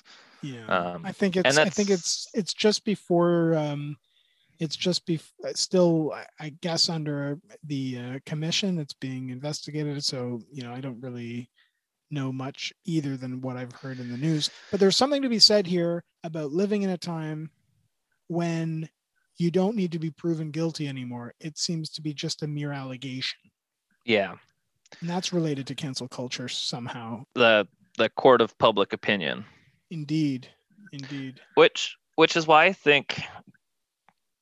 To me, it's like you see it most happen in entertainment, where because they're so reliant on fans, if, you know, actor A does something that all of a sudden, you know, everyone's up in arms against, for them, it's easier to get rid of them, hire someone new, and then people are not going to boycott, you know, their entertainment. And that's that's how they make tons of money. Versus something like politics, it's tough because something can come out and then it's like, what do you do about that? Unless they resign, I don't think a lot of areas like municipalities and stuff have like a recall election idea where if enough people in the rider, like in the riding can vote to have them, you know, taken away from their position of power.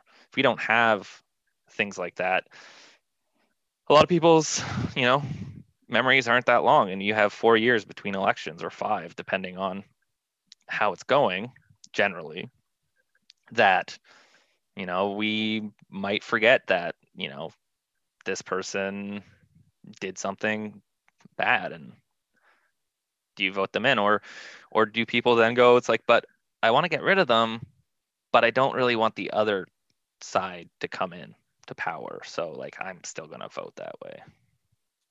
So how, because, do you... because, sorry, go ahead. No, no, I'm sorry. I'm interrupting you.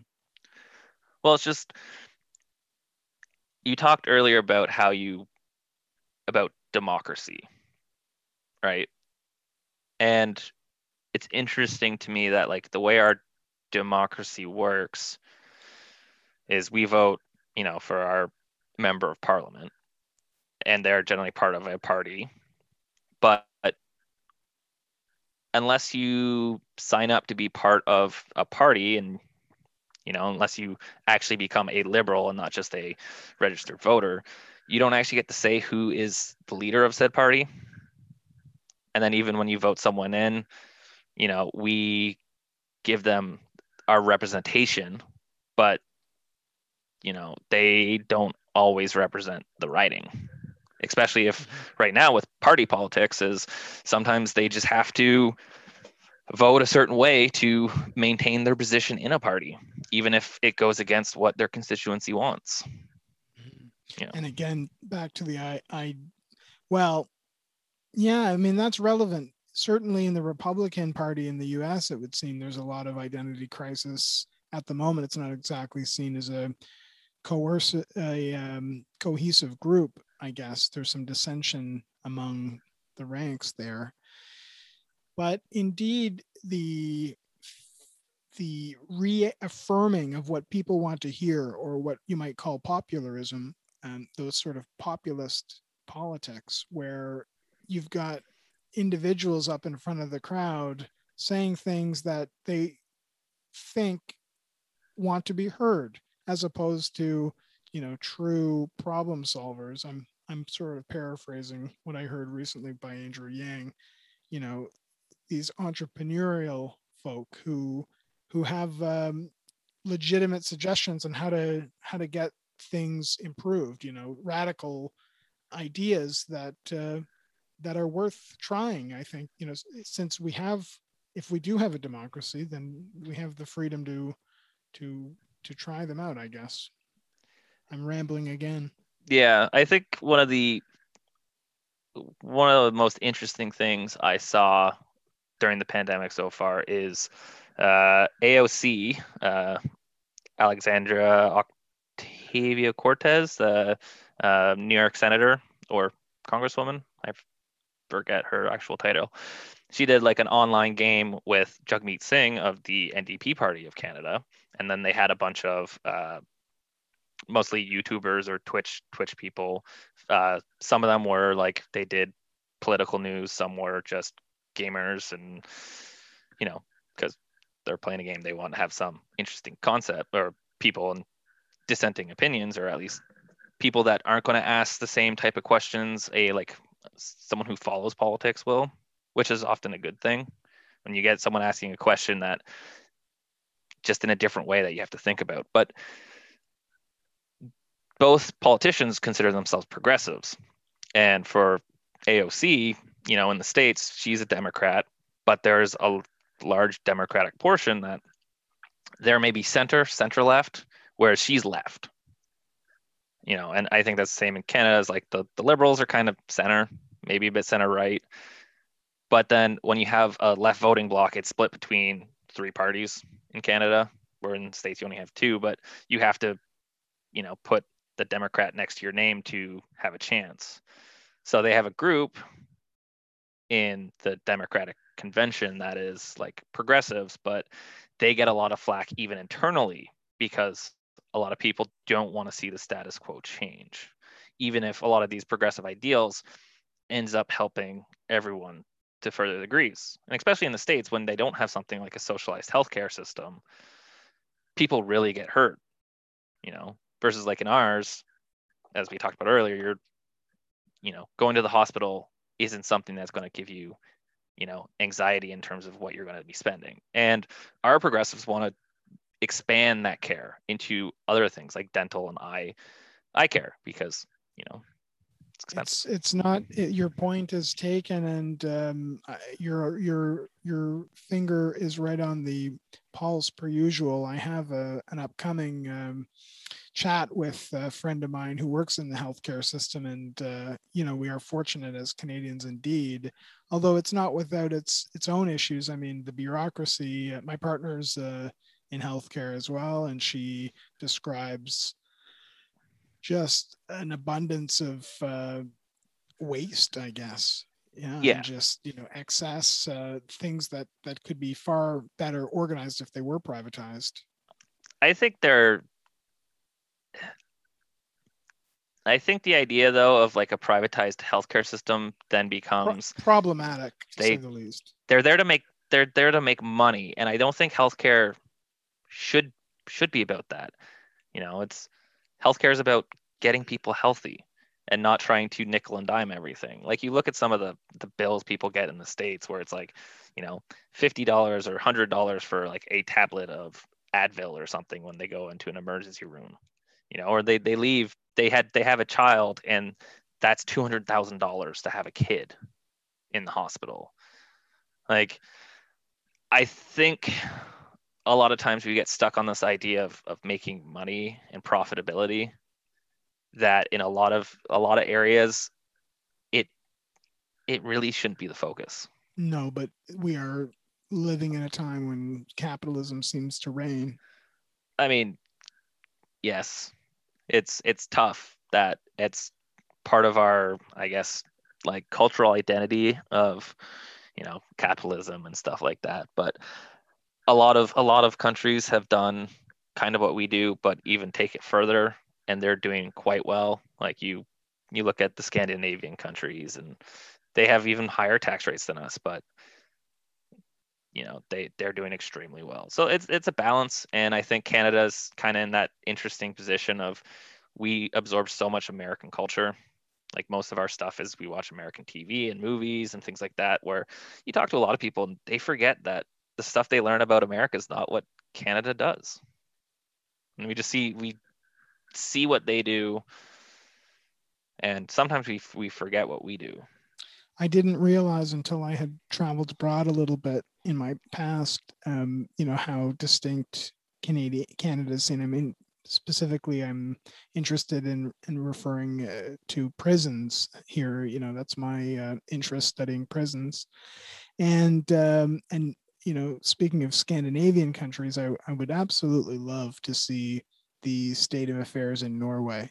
I think, um, well, from what I've read, you know, it's it's world. second to none. It's world class. If I was going to prison anywhere, I would, the first place I'd want to go to prison would be Norway. The last place would probably be potentially the United States, or you know, any uh, country, many of the countries in Latin Latin America or other parts of the world, I'm sure. But that's or that's off topic. Dictatorships. Yeah, indeed. I mean, there's other places I could mention, but um, but back to the the point at hand. Um, I'm thinking of a. Uh, of a book I read by um, co-authored by Greg Elmer called Preempting Dissent. And I guess that was uh, inspired by the G twenty summit in Toronto that happened in, I think it was two thousand eight.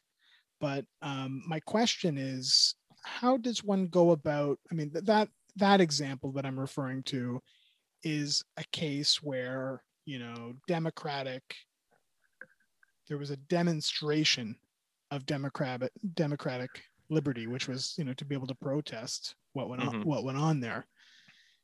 And, um, you know, now you and I are talking a little bit about the, the, the, the well, cancel culture and the, the, the life, how life is increasingly lived through social media and the individual choices that we have to make, I think, in engaging with material, you know, maybe consciously trying to not reaffirm our view. So how does one go about finding dissenting opinions? I guess the idea would be to find programs that give you multiple points of view.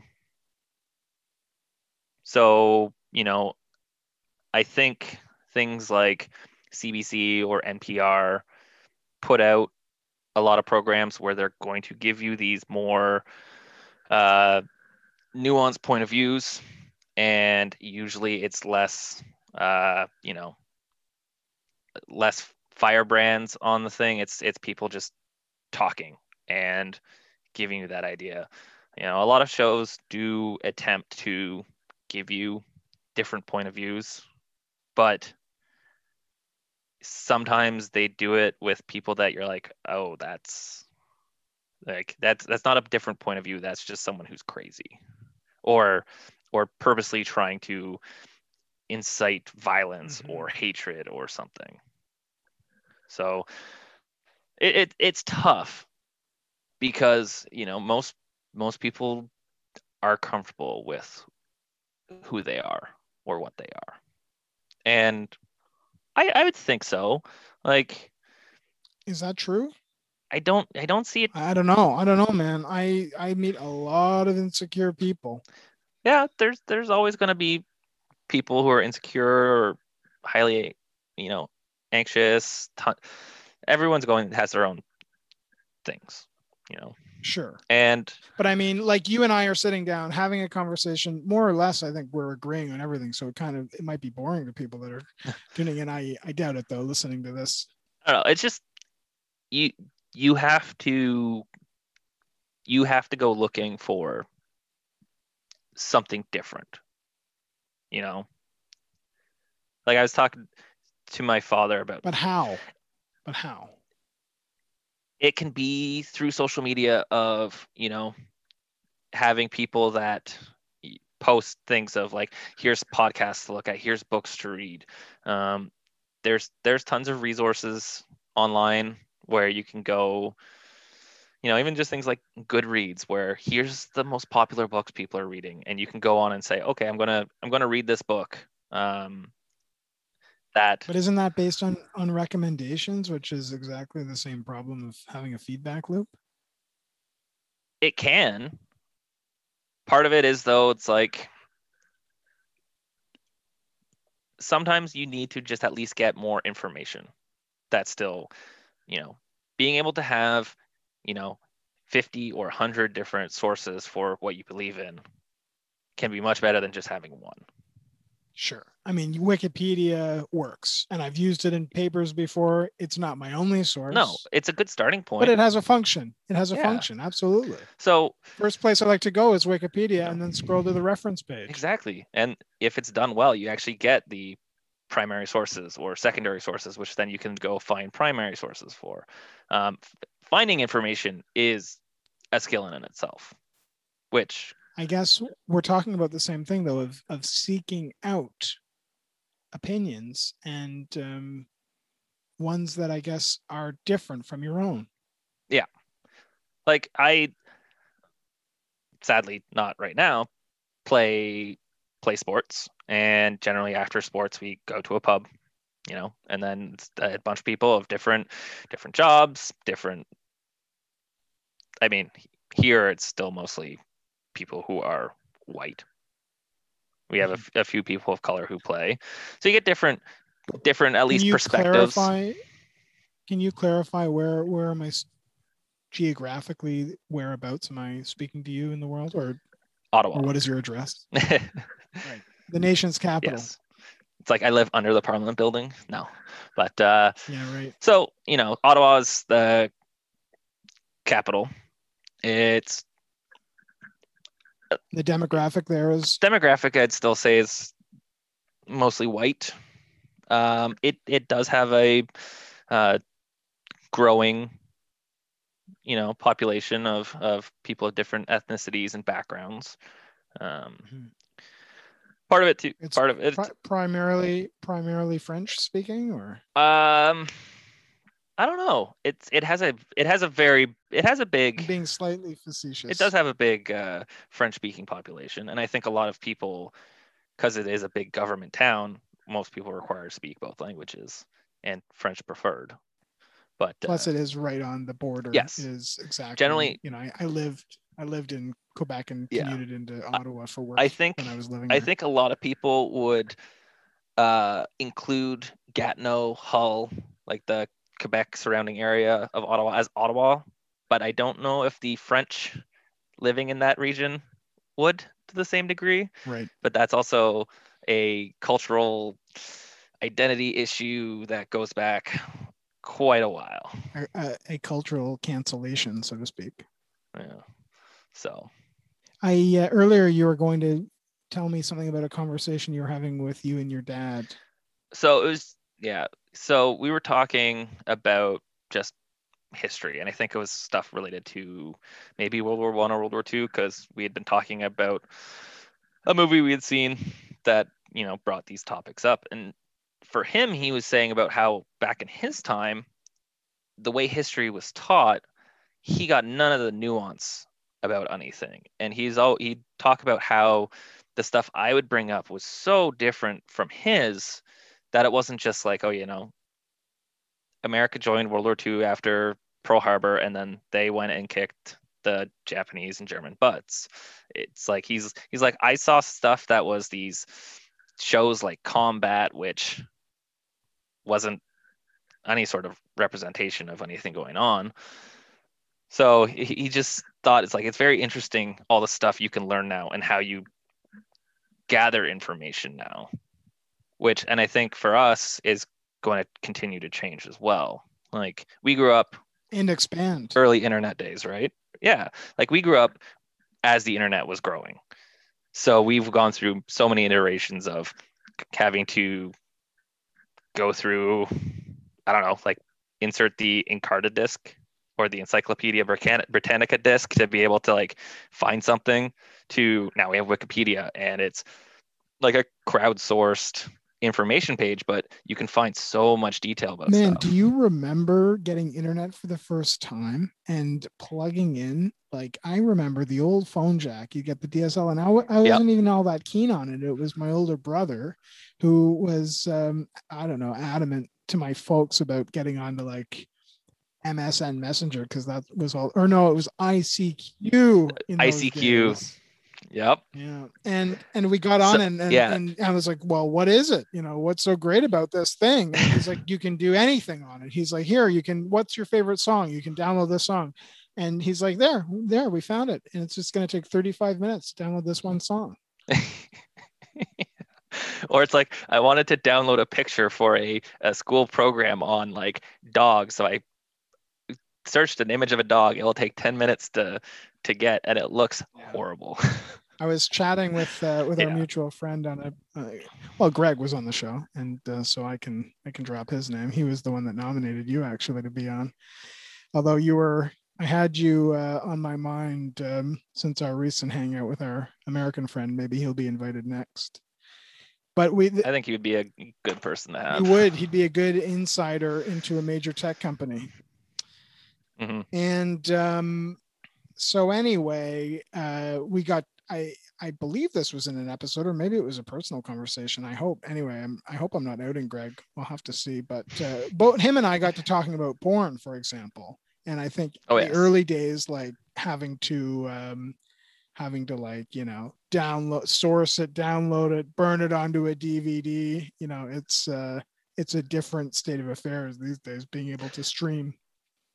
Well, I hear it often enough in, in podcasts and like YouTube videos of people that are kind of our, our age and slightly older, is the idea of finding something out in the woods, like a a, a magazine or something like that, or you, things. And that was like a way people discovered like pornography. That was, that happened to me. I have a distinct, oh, yeah. I have a distinct recollection of finding a, a nudie magazine. I was like all of eight years old or something, and of course I was enamored and enthralled with what I had found in this in the bushes with the pages open. And I had been walking with my younger brother and my grandmother at the time, and oh. and my instinct said go immediately and and and lo- learn more.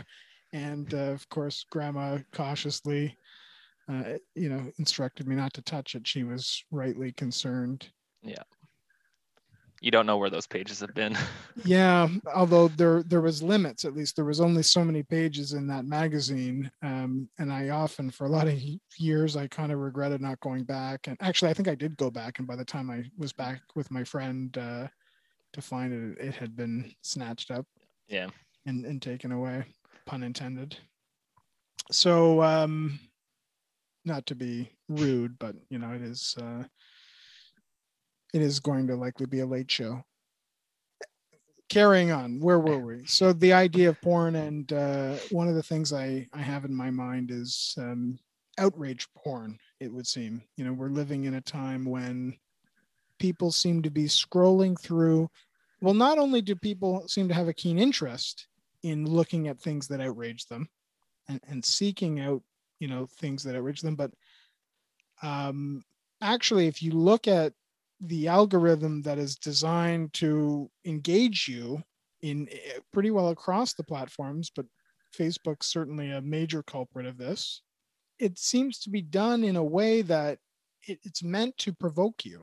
I mean, it's not going to show you things. It's not just cats and uh, dogs and fun puppy videos and that sort of thing. It's, it's things that are meant to cause for you a sense of not a positive emotion, but a negative one, because that's what sort sort of engage.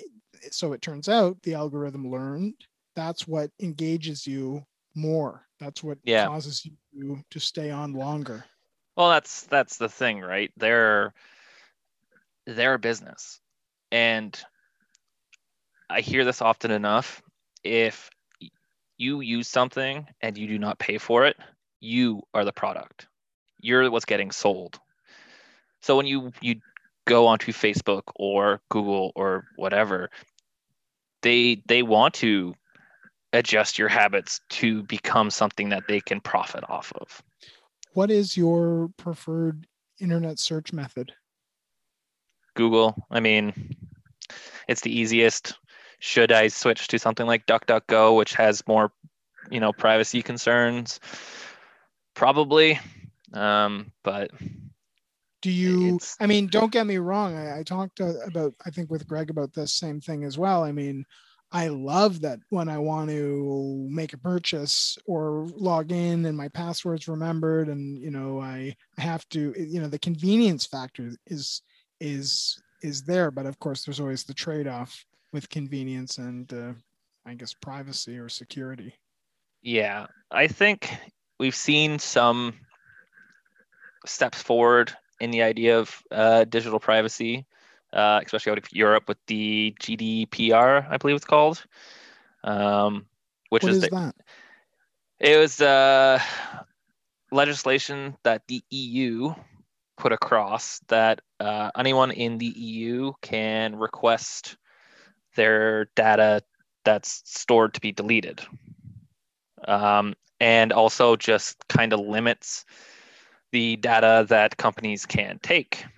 So when it came out, you saw a lot more websites change their uh, what, privacy policy and user license agreements, the E U L As. So a lot of them came out with new things of like, here's here's the stuff we track, because it's easier to just do a blanket one where in Europe, they're better protected, because in, you know, North America, where most of these companies are based, they spend enough money to prevent people from, you know, adjusting these laws to be, you know, protect the consumer versus, you know, benefit the big business. They tend to be a little bit more social in that way. Yeah. And that's that's what I kind of see where the internet would be benefited from being a much like more regulated or at least like utility-based thing where we might have a lot more of those protections built in from corporations, but that doesn't make money, and money, you know, plays a huge factor in politics. Mm-hmm. So you need you need to see a much bigger, um, you know, consumer impact for that sort of thing to happen, which you see more in Europe because they generally do have a bit more liberal policies and policymakers. So you seem to be a little bit more informed um, on this idea. I mean, I, I know what you're referring to, but I've never really read much up on the idea of end user license agreements. Well, those are the those are the things you click I've read and accept. So of course, and I th- I think in Europe they also passed that um, by clicking that is not an actual um, accepting, because these things are so long and uh pretty their lawyers speak, so for most people it's uh something that they're not going to understand to the full degree. To be clear, that, when you're on when you're on Google, are you logged in under your account? Yes. Yeah, and your account is your full name. Um, I mean, I'm guilty of the same thing. I have my full name, middle initial, last name um, out there, and I'm logged in and my bank information. And I mean, I didn't realize um, how sort of transparent my data was, at least to Google, um, until yeah. I w- went in. Have you ever gone in and t- looked at your preferences uh, and my activity? Yeah, some of it's, it's scary.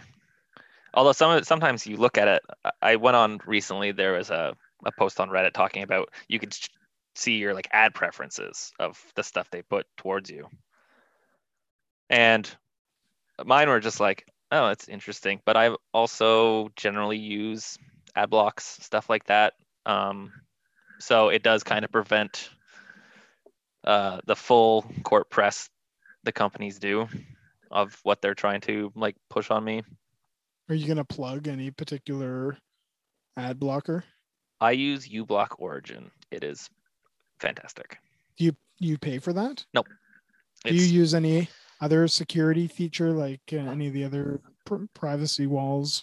Uh, I have a V P N through Mozilla that that I pay for. Um, they're as a company, they're pushing more in towards the, uh, you know, user security type stuff. Um, I like that you brought that up. I, I recently uh, also invested in a V P N and I use one, and um, I like it, especially to be able to access content, specifically like looking at P B S stuff in the U S, and um, that, that yeah. it has geo geo-lock locations on. I think if if you're going to use your V P N for that sort of stuff, you have to look at what it does. Um, like the V P N I got, which I might end up changing for this reason, it's not a V P N designed for getting around content gates. Right. It's it's more just for your uh, your data protection within that particular browser, probably. Do you use uh, Mozilla as your preferred browser? Yes. As opposed to Chrome? As opposed to Chrome, yes. I just yeah. find the user interface easier for me to, when do you, to move. When when would you find yourself flipping to the equivalent of incognito on Mozilla? Do you do that very often? Not really, no. Because you're kind of ha- happy with a, a permanent record of well, the thing is, all of your history. In, incognito only really prevents you from going back to the like it remembering the site you went to. It doesn't prevent the internet provider from knowing the site you went to, which is what a V P N is supposed to help protect you against. So yeah, incognito mode for a lot of things would just be, uh, you just, it's no longer in your history search bar. Right.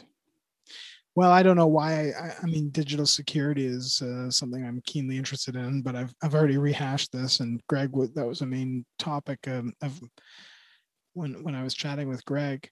But um, I guess it's germane to our conversation because it has to do with sort of tackling, or shall we say, cancel culture as a symptom of, you know, what what we're talking about, which is an increasingly um, permeating algorithm into one's daily life. And, you know, that's responsible for much, I think, of the polarization that's going on. And And back to the idea of what cancel culture is, I, I don't think we've even agreed yet. I'm sure there's people that have a better working definition than we do, but but to your point earlier about uh, Bill O'Reilly, or maybe we can think of any other examples in popular culture, it, it's never, you know, your own base that's seeking you out. It seems to be the other the other base, you know. So in if Bill was red, then it's the blues who are uh, calling for his, for his, um, you see what I'm saying? Yeah, I do. And I think that's, it, there is going to be that where it's like, it's not a level of accountability is what I'm trying to say. It's a matter of like pointing the finger at, at the, you know, at the other, as opposed to taking yeah. a, a strong look at oneself. Yeah. And I, I think some of that comes down to, uh, what certain people are willing to let others get away with, which can be a problem. Um, I don't want to. I don't want to really generalize, but in the last four years of of the American government, they had a person who was wildly misogynistic and pretty racist and stuff, and a lot of people just let them get away with it, you know. And you're talking about the most, see, recent, uh, the most recent, the most recent president who just finished their term. The, yes, who shall also re- remain nameless. Yeah, you know, and when you let when you let that permeate and like stay around for a consistent amount of time, and not not attempt to at least be like, Can, Can we stop like attacking everyone? You know, it's it's it's sad when we let people get away with this stuff. And would would one side, if it was the other, also agree? Like, you know, what if it was a Democratic president who was as sexist and racist, would they look to try and get him to step down? maybe. I don't know. We haven't we haven't seen that position. So what do you say to bring it back home? Like in the I, I've done things, no doubt, in my past that people could dredge up that, you know, I have, um, you know, I have wronged, you know, and I, I as I said with my other friend uh, on another episode, you know, he was saying basically it's something that, you know, it sits with you, you know, if you, if you do wrong and you have a moral compass, then, uh, you know, remorse is a real thing. But, but what you and I are talking about is something a little bit beyond that. It's about, you know, uh, calling for and demanding ostracization, punishment, demonization, all these negative um, sorts of things that don't put us in a situation to move forward and to find, you know, forgiveness and tolerance, I think. So are you just, you cut out there at the last oh, second. Jesus. Jesus. Uh, something's going to have to be improved. I wonder, uh, what's your internet? Yeah.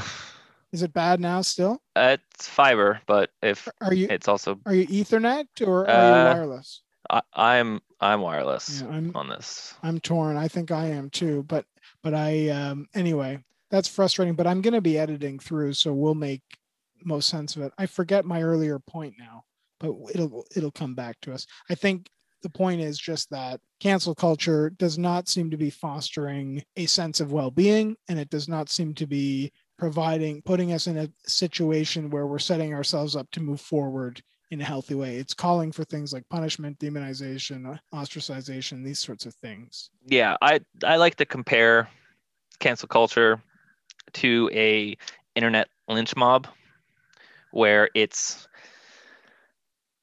it's not really reasoned out. It's uh, an emotional, quick response, usually, you know, leading to something really bad. And, you know, part of it is people don't can't give time for like an actual court system to work through, or in a lot of cases, um, the the court system is has shown it's not good at dealing with these sort of things. Like we had um, a number of years ago, a C B C host who came out with a lot of uh, sexual misconduct with women, and he was rightly fired, and court of public opinion, the way it went about. You're talking about Ghomeshi. Yes. He was acquitted.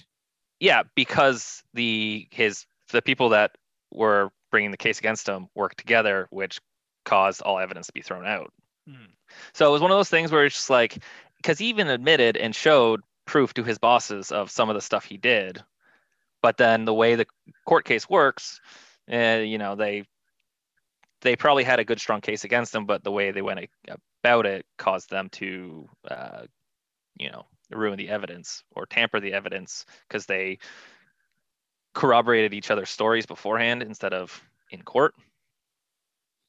Interesting. Yeah, I'm just looking up quickly. Um, C B C fires Ghomeshi over a sex allegation, but I I wonder what would be the most reputable source, I guess, Wikipedia to to link to the show notes. What do you recommend in terms of uh, people who might want to read up on that case? I'm sure Wikipedia probably has most of it set, but part of that, to my point though, is, and you might have a better understanding on the numbers, is that what is, like, how many actual, you know, sexual assault type cases go to court, and how many actually, you know, what what do they generally result in?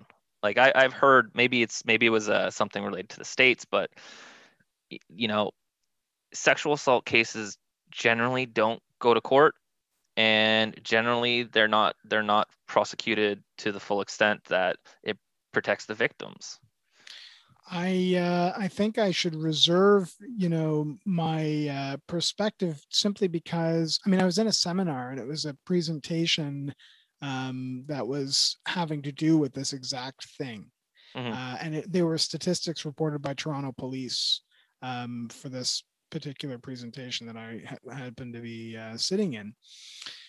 And I, being the critical thinker that I am and the, you know, cultural criminologist at heart, uh, can't help but problematize, you know, obviously there's there's a narrative being built, you know, on account of the agenda being put forward, who's authoring the presentation, yeah. et cetera, et cetera. So I, I, I had to be, I was a skeptic, you know, I'm skeptical.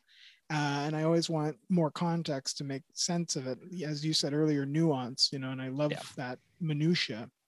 So, but I don't know, I think my opinion seems to be biased because I am sort of an agent of the criminal justice system. And I, um, you know, I see so many such cases. And um, generally speaking, I think there's just a real issue. I mean, you know, basic tenet of, this is a really important topic, actually. I'm glad you brought it up, and this should be the basis of another episode in itself. But a major tenet of democracy, you know, is that we would far rather see one guilty man go innocent than have, you know, one hundred innocents is, go guilty. Yeah. Yeah, the other way around. Um, so in the, in that case, if, you know, Ghomeshi is guilty even by public opinion and he's not criminally prosecuted, I mean, I don't know. I, I, I'm not as familiar with that case, and, and, and I should be, bef- you know, to provide any substantial comment on it. Um, but the problem, in my opinion, being close and upfront with uh, the way criminal justice seems to be working, at least in Canada, is that vast, vast, vast majority, I think upwards of ninety percent of cases are not found guilty through any trial. It's the result of a plea deal. Yeah. And um, so rather what I'm seeing, as you're pointing to, is is a corrupt system, somewhat of, um, you know, less about, less focused on placing justice at the hands of those closely involved and more in the process and, and the bureaucracy of it all. So, you know, charges tend to get trumped up so that a sweetheart deal that you can't refuse is offered, and um, and so on and so forth. So there's there's problems to be had, um, and you know, sexual assaults and offenses involving sex crimes are topical at the moment. Also, my eyes have been opened up recently to the idea of domestic violence, which is rampant as well. Uh, I, I didn't realize, fortunately, wasn't something that I experienced yeah. growing up, but but it's a real issue, and there's a lot of um, people that are playing the system. Yeah, I, I can go on and on for hours, so it'll have to be the basis of another episode. Maybe when I'm uh, back in school and I can speak more freely. I'm confined uh, by certain yeah. social structures in play, as you can as you can appreciate, as we all are. But I guess what I'm trying to say is that, um, you know, justice is uh, very closely tied to truth. And you and I, I think, are trying to get to the bottom of understanding a culture which is less concerned with truth and objectivity and more concerned with um, proving the other wrong. Yeah. And I I see a lot where there there's two cases in the States that um, two men who got charged with uh, sexual assaults in the public mm-hmm. sphere, Bill Cosby and um, R. Kelly, mm-hmm. you know, and part of it, if you look through, it's like, these were, I guess you'd say, like open secrets in a lot of stuff. And even like the old, the Me Too movement with uh, Weinstein, a lot of the stuff was, you know, stuff that you'd hope the criminal justice system would deal with and would would happen, but a lot of times it doesn't.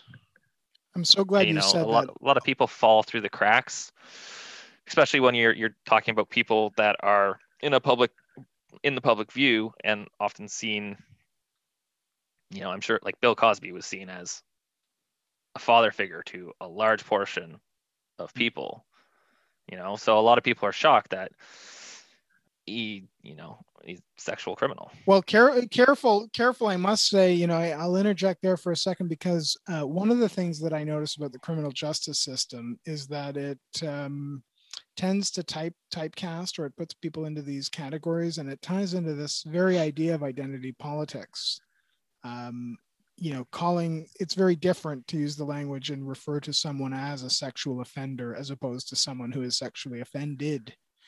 So I pose the question, you know, um, back to you in in in theme with the this conversation on cancel culture. I mean, is it not something that ever concerns you that that that an allegation be made against you that you're, you know, a bigot or a racist or or predator?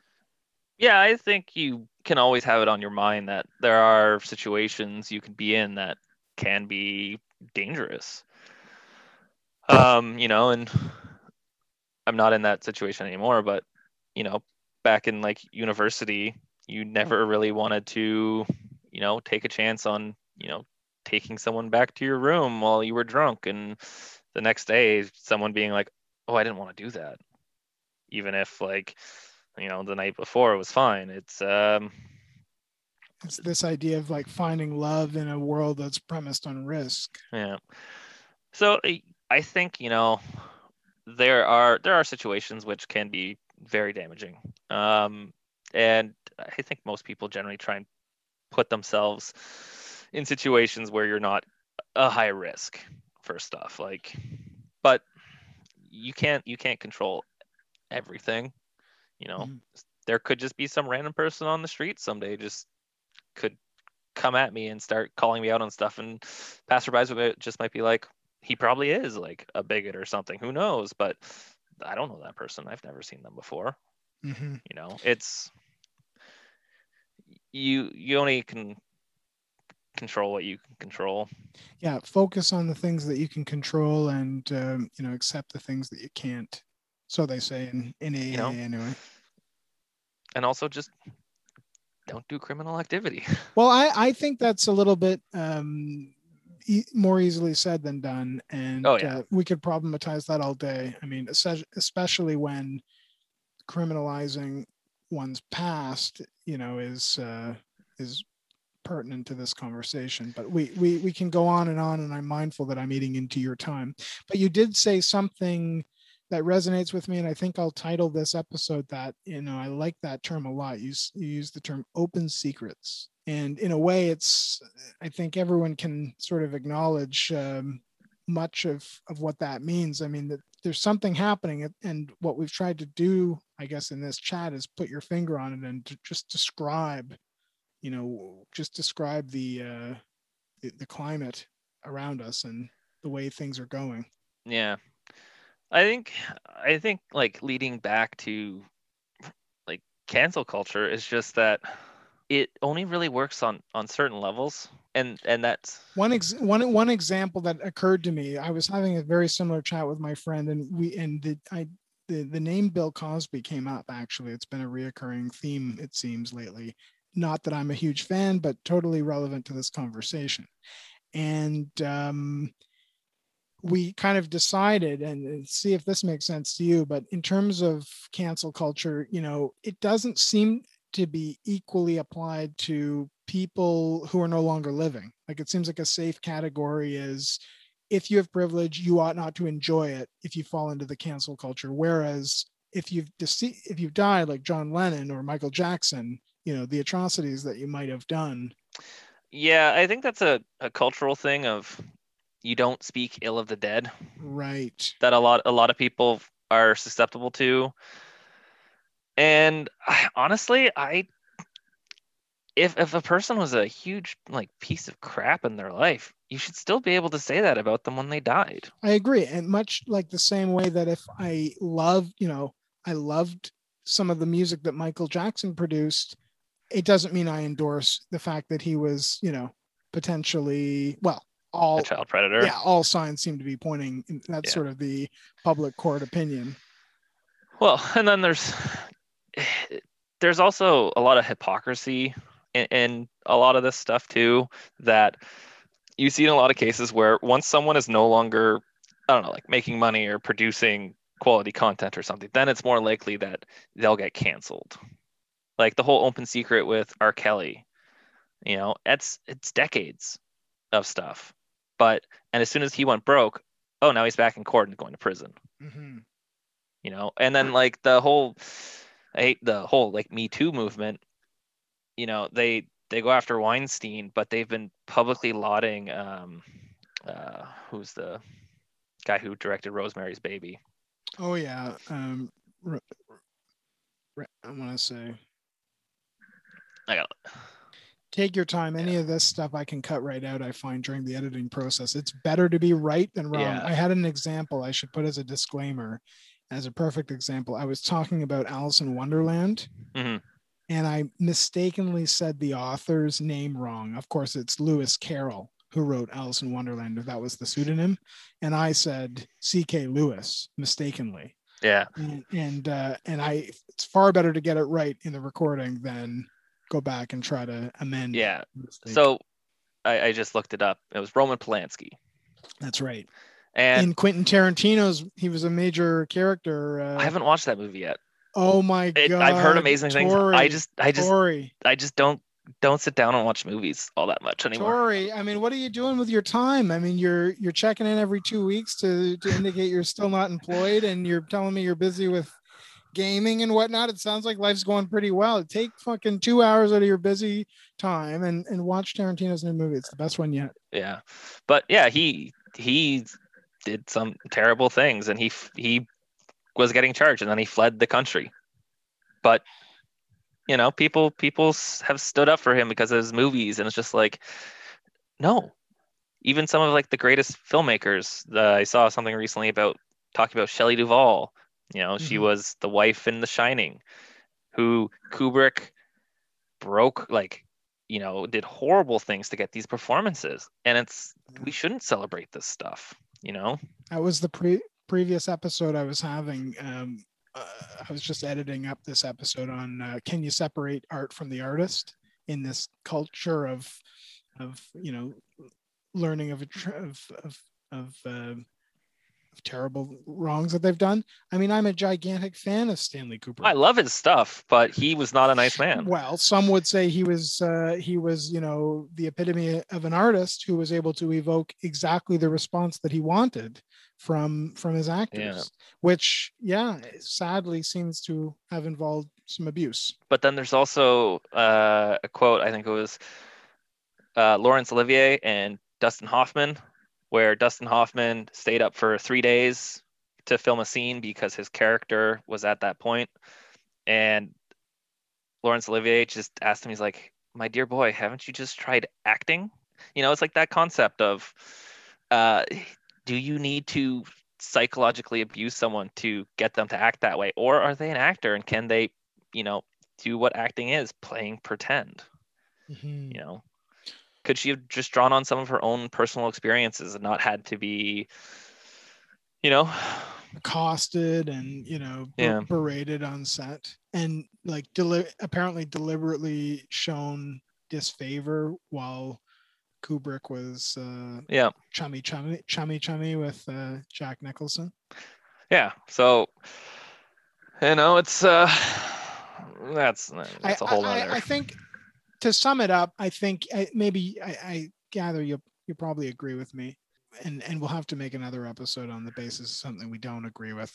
We haven't found it yet, it seems. But maybe this, maybe you'll disagree with this. I don't know. But it seems as though people these days are feeling like they're under the thumb. There's they're confined, you know, by their job or lack of job, or you know, paucity of healthcare, income, whatever it is. You know, and being in an abusive relationship. And it's to a point where people are just not going to tolerate any semblance of coercion anymore. And when you see that in these sort of relationships where there's a, a power dynamic, like Michael Jackson and the youngster, or or uh, Kubrick and and the and his employee, essentially, mm-hmm. his actor, actress, um, you know, those are just cases to make sense of what we're talking about. But essentially, you know, these days it wouldn't, it, it doesn't seem like it would fly. I mean, there's a megaphone that, that you can easily access. People will just not tolerate it. I mean, it comes from that sense of insecurity. Please tell me I'm wrong. I think there is the crowd that's not going to tolerate it, but then, I mean, there's a whole thing going on with Joss Whedon, who had to step in due to tragedy to uh, finish off the uh, Justice League movie, which is now getting a four-hour-long cut. And and people talked that he he was like emotionally manipulative and abusive on set for many of his shows and movies, you know, and that's that's something that happened two years ago. So maybe we're moving slowly to the point where people aren't going to deal with it, but in in a world where if you lose your job, you often can lose everything. You know, a lot of people have no stability to to lose a job. They're they're going to take more abuse than than they should because we don't have these sort of protections. You're exactly. I mean, the, to that very point, the uh, there's a widening of the gap, much like polarization is causing a gap in ideologies from one polar end to the other. So too is the gap widening of uh, wealth and um, political power and um, all these things. I think yep. everybody, everybody's a little bit on edge um, with these per- perceived injustices. And um, I guess that's in some what we're trying to describe here with cancel culture. Yeah. And I, I have to wonder that are foreign entities also pushing more of these narratives? Like we've seen, you know, foreign powers pushing narratives during election times and creating more dissent on, on the internet around times where, you know, political movements are happening. So it's it's tough being online, and you can't you can't trust where everything comes from because everyone has an agenda. And you know what are you know look at look at Bell. They just did the Let's Talk Day, which is a a day where any text message or tweet or TikTok with a hashtag, they would donate five cents per and match up to a certain amount of money to go to mental health cases. And then the same day or day after, two years in a row, they laid off tons of employees. And it's like, you you just went and talked about this whole situation, and then you did the thing that's going to cause the most mental anguish to these people while recording record profits. It, record profits, in addition to the criticism, they recently went under fire for receiving, I guess, federal uh, supplements. Are you aware of yes. this? That I mean, yes, this, they this... received they received like one hundred twenty-two million dollars in wage subsidies or something like that. So the press is saying, and it, it's quite uh, quite a damning story for Bell. Yeah, but every, everybody's looking to get on that angle, it seems, and to find, you know, to pick up the dirt. And um, in a way, I guess, you know, that's what critical thinking requires, but but balance, I think, and objectivity, and that comes with deciding, you know, where to situate yourself in any given argument, like we're trying to do today. Yeah. Well, you've been you've been gracious with your time. You tell me, um, you know, before we wrap up here, I mean, what else? Um, What else have you got to say? I'll give you the final word, but I've, I'm making it a tradition lately to, you know, invite you to plug any idea or um, if you've got um, something that you think people, folks should should look up, I can uh, link it in the show notes. Or do you want to suggest a topic for a future uh, episode of the Rex Crim Show? Or do you want to nominate someone who uh, who might, who I should be, you know, inviting onto the show? Food for thought. Not, not to put you on the spot, you can also uh, follow up. You've got my my email, rexcrimshow at gmail dot com, for you and anyone else interested in providing input. I guess the invitation goes out to you, Tori, and anyone else listening. Feel free to to nominate a suggestion or someone that I should talk yeah. with. Do you think you could help me find an incel uh, member, a member of the incel community? How many karma credits have you got on Reddit? not not a lot. Um, neither do neither do I. I posted on. I wonder if you should look. I saw um, an A M A, which was a person who was formerly in the incel groups, and I I wonder if that would be an interesting one, where a person who has gone through that change of they believe that and and done it. Um, kind of in same idea, there is a black man in the States who has befriended a ton of K K K members, the white supremacy group, and he's converted them from being these hateful people into uh, more understanding people. And I think I think that'd be it. Uh, I believe he had a book. I'm not sure what it's called, but that would be that'd be an interesting thing to look up, because it, it I love that. Goes through changing the opinion, or hoping to give people the tools to change an opinion on something they believe in, which meeting them where they're at. Yeah.